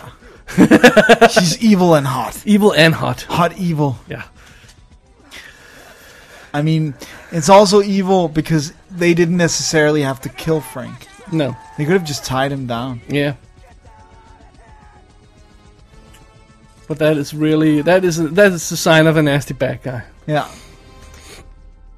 So uh, Frank is getting shot, and we see one or two, three shots hit him, two shots, w- and then he falls backwards in slow motion as Hal runs towards him. It's very dramatic, and we s- we can sort of tell by That- his chest yeah.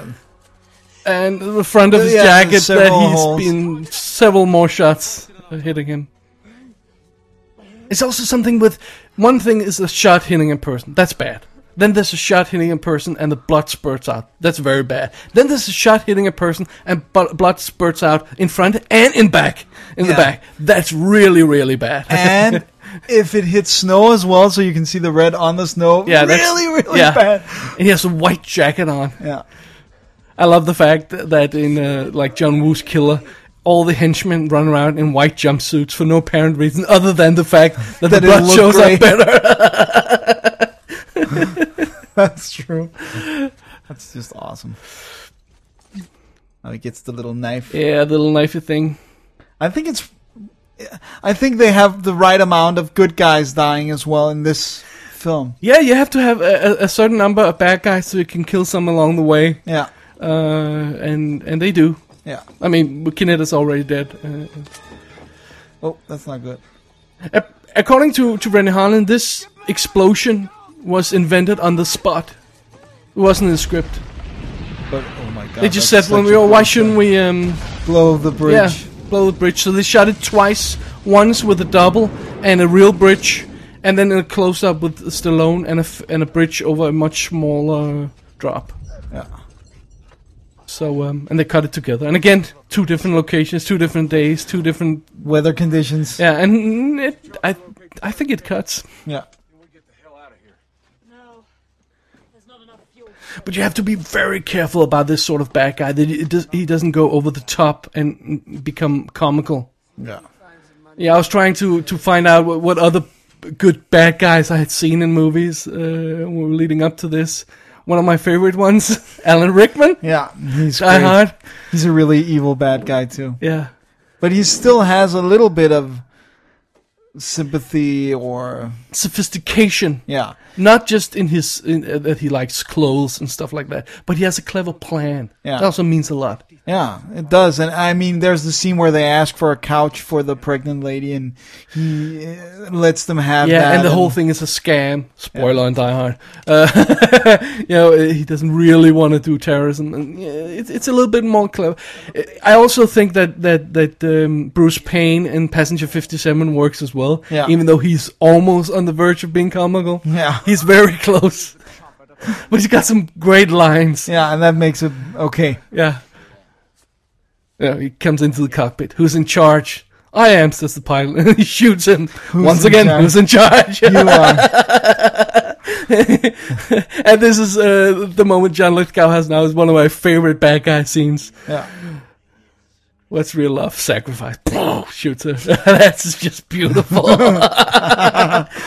and let's just muse on the fact that she was in the Oscar winning Schindler's List the same year. she played his wife, if we didn't Yeah. mention that earlier. Yeah. That's a crazy, uh, crazy diverse. But I mean, it's actually just about the same as the fact that Spielberg directed Schindler's List and Jurassic Park the same year. That is also pretty crazy. I mean, besides, but but he, shoo- he he executes her, presumably his lover. yeah, here, but there's a point to it. yeah, yeah. Let's not forget he that. wants to convince. He wants them to be stay. the only one who can fly the chopper. Yeah, We're justifying the bad guy. You do realize that. You're the bridge we need first. we have to. so the, the, originally there was a deleted scene here where after the bridge has been blown up, uh, Stallone jumps to the other side. And this big jump, the one you also see in the trailer. And I remember sitting in the cinema watching that trailer, and people laughed. Really? People laughed. At the trailer. Yeah. They, it didn't work. It didn't look at all right. And they knew that. That's why they cut the sequence. That's why they switched them around and everything. That's interesting. This is a beautiful matte painting, uh, Sylvester Sloan running across the wall here. Yeah, in the background there's a matte painting. Background is matte painting. The front For- rock in front of him is a matte painting. There's some added uh, fog, and then there's a bird at, uh, at, at some point. Pretty good. This is a Here you matte can painting. see the, the color differences in the snow. Uh, when we pan from the bad guys to the good guy, we see how close they are. That's a mad painting as well. And and and n- not a completely successful one actually. no, because uh, if you I have, have to, to be match completely the, the honest, snow yeah. color, and it do- and it didn't. Ah, It reveals itself. so we're coming down to the uh, to the last case. Of money, Yeah. But you, but, but you see my point, right? If they drop those three cases, they, can, Yeah. they just uh, they, su- they they appear to survive. They could just get them nice and quietly. yeah, didn't have to do it this way. They almost wouldn't need any guides if they just had somebody who knew a little bit about climbing. Yeah, that would be enough. uh, Yeah. But I mean, they they I will never understand people. Oh dear, you, if you sh- just shoot all those guys, but the rabbit, that's gotta live. So they had to show the rabbit surviving here. really Yeah, they, they, Oh, had to show the rabbit they- surviving. did they try something else in the test screenings? No, and- I'm sure they cut it so that uh, when It Travis he gets upset in a second, he shoots the rabbit, and we don't see it again. But they had to take a previous shot And put it in. show that the rabbit was still alive. oh my god, that's funny. Yeah. You can kill persons, that's okay, but a rabbit, heck no.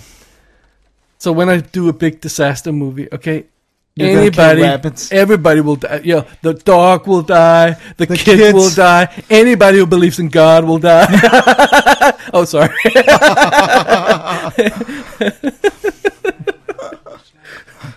oh, sorry. It will be a very uh, quiet movie. Uh, in the end, nobody will be left alive. Uh, the, uh, the the the film nerd will live. Uh, So, so the, the, this is what I like about the film. Just shoot that. It, it could be just a simple fist fight, but it's shot with that background, Yeah. those mountains. Yeah. Well, suddenly it becomes something else, right? And we have to mention uh, the cinematographer Alex Thompson, who did, um, of course, uh, he was Oscar nominated for Excalibur in '81. And then he he did Legend. beautiful film. Uh, he replaced Jordan Cronenworth on um, on Alien Three, yeah. and he shot uh, Hamlet for for uh, Kenneth Branagh in six, uh, s- uh, 70 millimeter. Yeah. And that beautiful. was a beautiful film. And he was 63 years old when he did this. He was running around those mountains with the camera. That's pretty good. Yeah. I love the way they shot this very vibrant, very alive. And Yeah, yeah. Slow mo with the blood spurt from the mouth going in the snow. So great. And we just love it.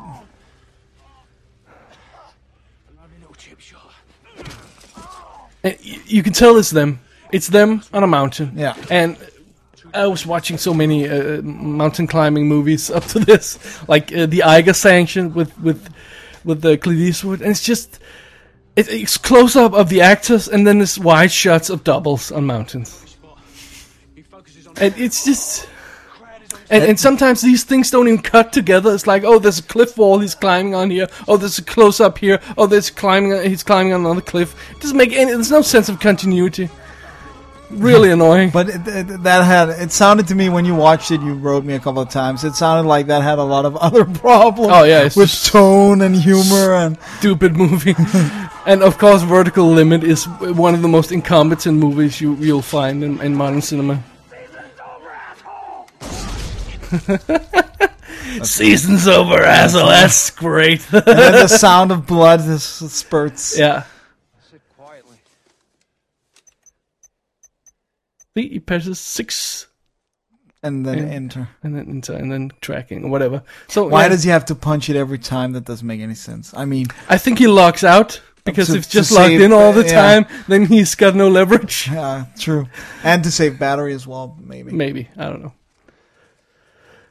So they were they wanted to do a different film actually. Rennie Harlan after um after Die Hard Two, he wanted to do a film called Gale Force. Yeah, and that's isn't that the one where they spend almost ten million dollars on the script They before? spent an awful and they rewrote it and it said on the internet I could I couldn't find out anything more about it that uh, Carolco had signed Sylvester Stallone up next to uh, John Candy for a comedy directed by John Hooch about feuding neighbors. That's what it said on the internet. And I could I could- what?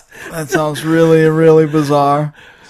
I, I actually would like to see that film. John Candy and Sylvester Stallone. That would be And an it's like- awesome film. Well, two out of those three are dead now, so Yeah, that's I- not gonna happen. No, but that would have been funny. I think Yeah. could have been. What the hell were they thinking? That's a great shot. There's a little track back zoom in, wasn't there? Yeah, it was. This is But- where he gets upset with the rabbit, Yeah, and then they sh- uh, uh, the editor said that they used the shot from when the uh, ra- uh, rabbit initially shows up yeah. and put, that it- in the end of the sequence, so it looked like it was still alive. And I, lo- I love the way he just y- loses it here. Yeah. absolutely loses it. It's so funny. I mean, uh, it's not the rabbit's fault. no, no, but that's just the t- that's just the the what do you call it? the drop, the final drop. yeah, in the bucket. Yeah. Had to be insane to tie up with a lowlife piece of shit. He does something weird with his mouth and his Yeah. lips. The way Yeah, he, he talks in yeah, this it's- one. this just looks odd, but it works. Yeah, I think it's a choice. Travis, get a beat on that frequency. I love the, these uh, early '90s mustaches that some of the people have. you wouldn't see those today anymore. Stupid bastard! God, he's British.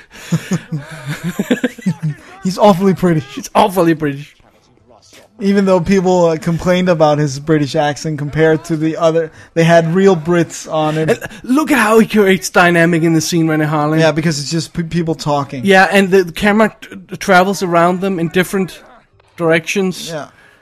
and he shot it several times, close up and wide shots. And you could see all the mountains, and you could, you get a sense of the scenery. And of course, he acts as bring it as well. I mean, he really looks like he's losing it. Poor Rex Ling. Minutes away. I'm sure he didn't really lose it until the next film, which was Cutthroat Island, then he really lost it. because he's in it, you know. so we're getting into the final sequence. Yeah. So when when uh, Travis uh, chases uh, Stallone here, there's a point where Stallone jumps.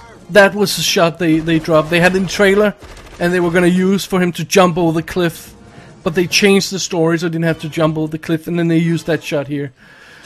Oh yeah, this one. Yeah. But it still look, looks pretty ridiculous. But the problem was that he landed safely on the other side Yeah. at the He end does. of that shot where he jumps. And here he just crashes into some mountains, and we get the sense that he jumped as a last resort Yeah. before he got killed. So it makes a lot more sense. Well, and this looks great though. Yeah. Him falling down the mountain. It's actually uh, some of these jumps and uh, also the rock climbing mirrors the scenes in First Blood, where he's he's crawling down a mountain and then he's forced to jump and he Oh, right. lands in some trees. And I've seen Red, uh, First Blood for yeah for a while. the first one is a really brilliant film, I must say. Well, the third one is a real. Uh, okay, sorry, I mean. as a masterpiece. It's funny because the first film is like anti-war, but it's all it, it also talks about the way that the Vietnam soldiers left as heroes but came back and w- were reviled and hated. Right. But then as they grew on, they just became war is good. Let's kill people. you mean until the the third one where he teams up with the Taliban? and, and plays with goats heads and stuff like that. Oops. Yep. this is great too. So of course, the, oh this uh, the, the the the ice bridge here that that really looks like a set, Yeah, I mean, and I have thought that back, and I was only 12 years old when I Yeah. saw this. in And it the looks like a set. And it looked like a set to me. and this too. is shot in the same studio location, according to the production designer John Valone. This is shot in the same stage as everything else in studio, and this lighting is all wrong. They shot this after he left, so he he likes he- he, he washes his hands of this Oh. Yeah. disaster, but. He must have, have a, had a part in building as well. Of course, they couldn't shoot it on location because they have water and uh, Yeah. he's falling into the water and everything. and it That's- couldn't be real ice and stuff like that. Right. But uh, I mean, it really looks like a set, not just a tiny bit. It's like it really It looks like. really looks like I said. Now Now it's you- just over the top. Notice how when he shoots Travers, he shoots him a couple of times. yeah, And when Travers falls down, he's got blood all over the place. So and once then again- Hell arrives. Originally, apparently, Hell shot him as well. oh, Um, uh, some people also have a problem with the nail gun shooting, but but it's just just an action movie thing. I I guess you can't be upset about that. So it's got to be something to do with the level of shots. Look look at him falling into the water there. and He's completely Naked, bloody all over the place. And you just get the end of the shot where where, where hell shot. They yeah. were both shooting him. That's yeah, ex- cool. absolutely. That would have been great though. And the b- b- blood, on the ice, everywhere on the yeah. ice. Yeah. and here he's traveling yeah. under This the is ice. this is just on the verge of becoming ridiculous. That scene, when he's under the water and shoots out. That's just that's a little too superhuman. But I think they, I don't think they could remove that because No. they wouldn't have the death of Travers in the f- in stories. I, th- I think they were locked into that shoot. yeah, I mean, also the Oh, that amount scene- of time he's under the ice water and k- holding his Yeah, plus, he breath would and- have died of shock. I mean, Yeah, just hitting the water. yeah. That's right.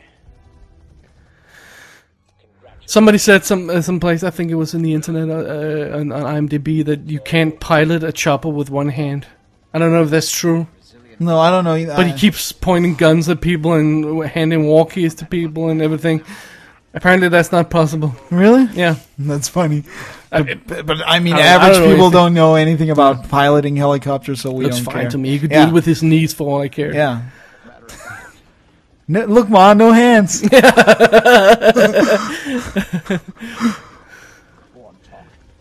And of course, he's captured the girl. Uh, of course. I mean, I have bigger problems with him not looking out the window while flying. That seems unsafe. Yeah, that seems a little bit unsafe. I want my money. That's also a great idea, right? It's not one case of money, it's three. yeah. So they have collateral. Uh, no, sorry, they have cannon fodder in terms of the money as well. You can sac- sacrifice Yeah, one cases case, along the yeah, way. yeah. It's not just everything isn't over when the first case is gone. They have three. And I mean, they needed that because actually, that's all this film is. If if you get down to it, it's people going after cases of money. Yeah. So if they only had one, then it, It would be over over. pretty quickly. Yeah, I mean, Oh well, time to go home. we got the money. Bye bye. Guess the plan didn't work. or whatever. It's really funny. I mean, but it, it is also the, the dr- the character drama with the, the transition of the Stallone character. He goes from being Yeah, happy guy in the It does have beginning. more than just boxes Yeah. Uh, of money. Yeah, I'm just kidding. But yeah, I mean, the beginning he's glad, he's a happy dude, and then he drops a girl. Then he's not so happy, but then he has to go into character and f- re-falls Right. in love with uh, the girl and everything. It, it, it, it, it struck me that when I was watching other mountaineering films, that nearly all of them it deals with uh, the characters climbing a mountain to do something to to to reach a goal or to do one thing and then climb down again. Yeah, Like this wa- this one is situated on the mountain. The mount- mountains are the background yeah, for this. And it sort of reminds me of the way that you we talked about this uh, before uh, between us. You you can't do a film about firefighters, just firefighters. no, You have to have a story to tell. That's what Backdraft did. It was a bit silly, but you can't just do a film about firefighters. No, no, that's that would the, be- that- get that's the boring. background. yeah, And I think the way they used the background of climbing on a mountain for this heist story, which is basically what it is, um, I used I think they used that combination really well. yeah. And here, th- there's a lovely trumpet playing uh, that really really works well. Uh, Sorry, what? A trumpet. and Oh, the, yeah. the melody was carried by the trumpet. This is. Uh, I always get freaked out when I see helicopters in movies. It seems so unsafe. I, I read up on that um, After- Twilight Zone accident. Remember that? Where, yeah, I remember that. where the chopper fell down when they were shooting and decapitated three actors one, uh, one, one older actor and two kids. Yeah, actually, two kids. Yeah, they were decapitated. Well, two of them were decapitated. One was crushed by the uh, helicopter because they didn't have proper safety procedures. I'm That's not- scared to death of choppers. They have a scene in Vertical Limit where the chopper. They, first of all, they said the chopper can't go uh, to the top of the mountain because the air is too thin, so we have to drop you off before that. That would make sense, right? Yeah. So they fly up until the chopper starts to fail, and he says, "Oh, this is the point. You better get off." That doesn't And then they've animated the rotors on with CGI, and once again, CGI is our enemy because it's so close to them. It looks completely ridiculous. They would be chopped to bits. Oh, that's not good. This, This looks is- dangerous and real. And great. Yeah, And awesome. that's true. and of course, when the chopper uh, goes down here, when it's tied to the mountain, when when we when when it rips the ladder away, and Stallone is clinging to the ladder, that's a model. Yeah. And That a, is du- a- and a dummy. and a dummy Stallone, and I, I, I, I still think that holds up. I'm sorry, I do. it really works. I love that he's chasing him in the chopper, not really thinking about his own Yeah. safety. That looks so unsafe. Yeah. I mean that that could There's uh, some behind the scenes footage where you can see uh, them shooting this. Yeah. Oh, that was a great jump. Yeah. Of course, uh, the chopper is t- tied to the ladder, it pulls the ladder away, and then whenever you have the wide shot, that's a model, uh, ch- helicopter model, cliff, a model ladder, and a model kicking Sylvester Stallone. that's pretty cool. that is pretty awesome. Uh, the, the only CGI here is the, is the blades, uh, The rotor. Yeah, the rotor. This, uh, that, I- that holds up very Do you well. remember watching this in the cinema? I was scared out of my Yeah. mind.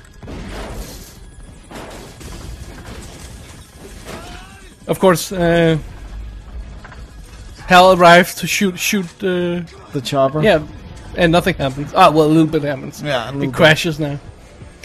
This is oh man. And, slow motion. Beautiful. And then, of course, again when it crashes into the mountain and they have their fight on top of the chopper, it's you know it's uh, doubles on a real mountain and uh, real actors on a set uh, cut together beautifully. I think yeah.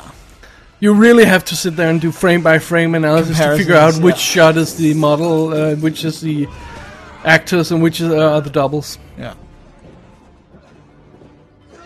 This looks great. Yeah. And of course, it, it's a little bit sad that the, the, that it ends in a fist fight, but it's over so quickly that I don't mind. It's those long fist fights. Yeah. That, that usually end an action picture Yeah, like that, this. that, that, that, that- that's not f- no fun to watch. But this they, they pull it off because it's so it's it's such a weird location and yeah, and we, everything's going on, and there's the, the we get the sense that they really are screwed here in a second, and he really has to get off that damn chopper now. Yeah. And and at this point, John Lithgow is he doesn't care because everything went wrong. All the money's gone. So now it, it seems he seems suicidal. He just wants Yeah. to take Stallone with him. Then he bites him. The good old bite. What's the thing about uh, Michael Bean getting bit in the hand in every James Cameron movie he's in? Remember that? Yeah, that's that's all too funny. It's uh, Boss Film Studios shot the um, they did the effects for this film, and they shot the model on a model set, and they only had two hours a day or an hour and a half a day to match the exact sunlight of the location in the mountains. So they shot it in a parking lot, basically. Hmm. This is great that you get to see him. and then the zoom in on his face. That's very And a rear projection of the model shot behind the, the studio cliff where where Stallone, is hangs. saying- Yeah. Boss Film Studios, they were hired specifically because they said we're not going to do any blue screen work on this film. We're going to have rear projection, front projection, models, because they were so concerned back in the day. and we- Nowadays, it wouldn't be a problem that you you have that edge Yeah. around objects when you shoot them on a blue screen. So they, they, they were basic. They were betting against ILM. And and uh, I mean they pulled it off. In this flawlessly. one they pulled it And off. of course, they were nominated for an Academy Award, and of course, they were up against ILM for Jurassic Park.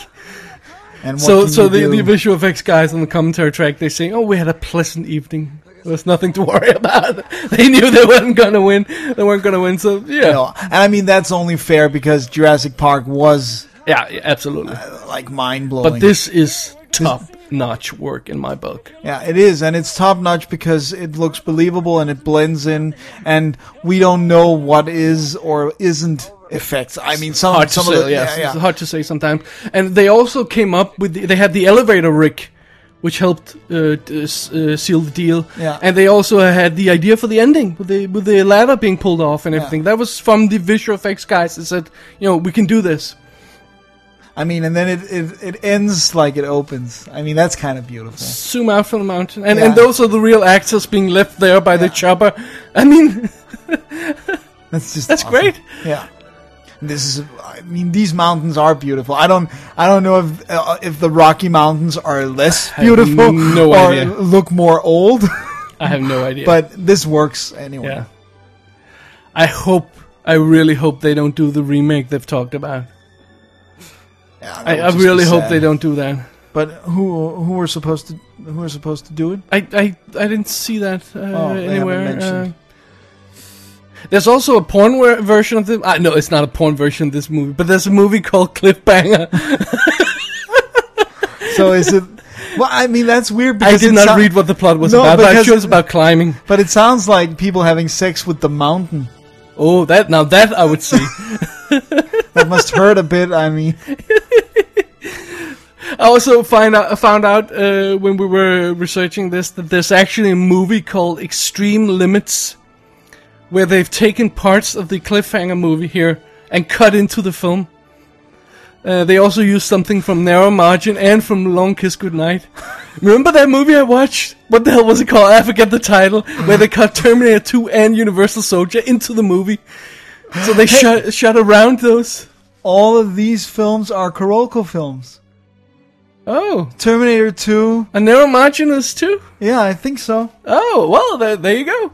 When when's narrow margin from? Do you remember? Uh, 92 or 3 or something like that, or 91, right there. Uh, no, that's not a Maybe they had the rights for it, maybe Yeah. they, uh, whatever. distribution rights or something. But I mean, also But Terminator 2 and Universal Soldiers, the new war. And Yeah. this one was too. Yeah. And Long Kiss Goodnight was too, right? Yeah, No, was no, it? that it? was after. That was after the, Ah, okay. the crash. Uh, but a well, lot our of them, theory has failed. Yeah, sorry. Uh, I was getting all excited there. okay. So let's get the stats right. Uh, this film was released, uh, Cliffhanger was released uh, the 28th of May, uh, 1993. It took n- $84 million in US and an additional $170 million in the, uh, in the rest of the world. So, that's 256 total, and it had a budget of 65 million dollars. So it was a hit. that was a hit, That was an, but they didn't make. They almost didn't make any money on it because they had sold off the rights to the international sales because Again- they were so much trouble. yeah. So it sort of bites itself in the in the tail. Yeah, and, and and they just they just got into a really lousy circle Yeah. of of uh, the way they financed the Kuroko, films. meaning, yeah. Kuroko, yeah. And uh, of course, uh, Cliffhanger was nominated for three Oscars: Best Visual Effects, Best Sound, Best Sound Effect Editing, and lost all three to Jurassic Park. That's gotta be a bitch. That's too bad. Uh, Well, they knew. Dennis, this is a great action movie. I miss this kind of action movie. Yeah, so do I. I mean, it just just great fun. Big and, budget summer movie that doesn't disappoint and isn't about superheroes and doesn't have a million CGI effects in it.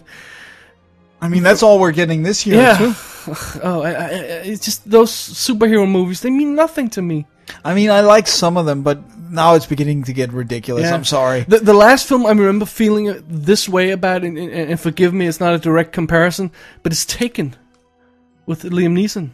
Yeah, I see what you mean. I, That's sort of uh, it, it's sort of straightforward action, just going in for the kill. It's a different type of story. I I, I I will say that, and uh, uh, Liam Neeson is a different kind of guy. But it's sort of that sort of what you see is what you get. Straightforward action movie. I, yeah, I would I would probably go with the uh, Expendables again.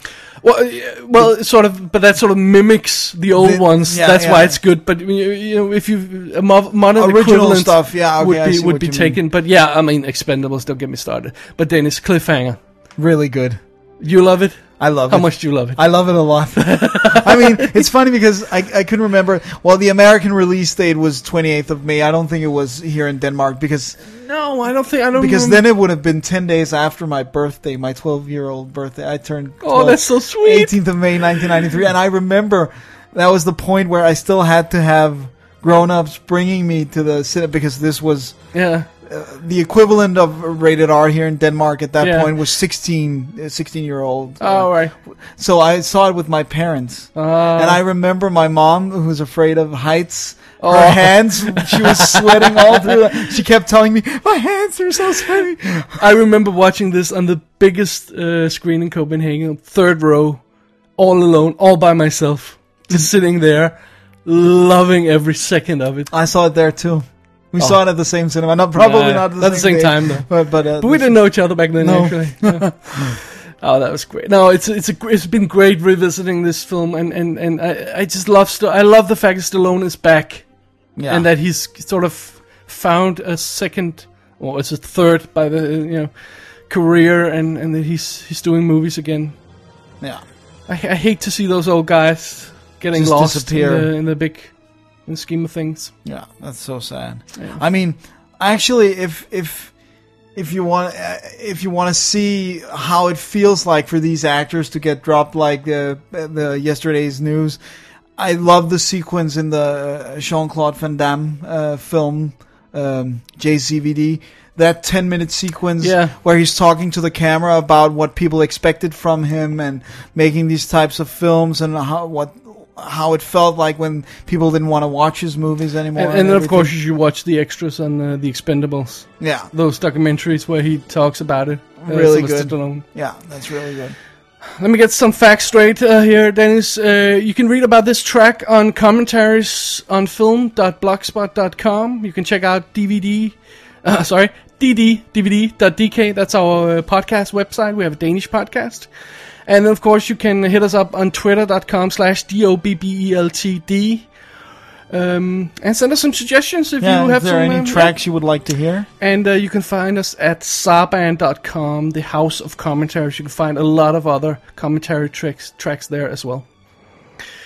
So, oh, also if you have any corrections, send them to us nice and quietly. And we would love suggestions Absolutely. because it always takes us a real long time Oh, to we, we figure out struggle. what we, We want to talk struggle. about. This, we struggle so much Be- because we, not because we don't know what to do, because though which ones Yeah, w- because we'll there's do too first. much. Yeah, we, we- and and we take we take an awful lot of time planning this, and well, hopefully it shows. Oh yeah, hopefully. yeah, but it was great uh, visiting a film from the from the nineties. The eighties and nineties are definitely A my great period. decades. Yeah, for for great films anyway. So Yeah, this is the end. this is the end of it, Thanks for listening. and um, my name is David Bjerre. And I'm Dennis Rosenfeld. and we have just 20 seconds, you, 15 seconds. You can say something if you want. I don't know what to say. Thanks for hanging in there. Oh, that's good. Hang on. Uh, Cliffhanger. thanks for listening. thanks for listening.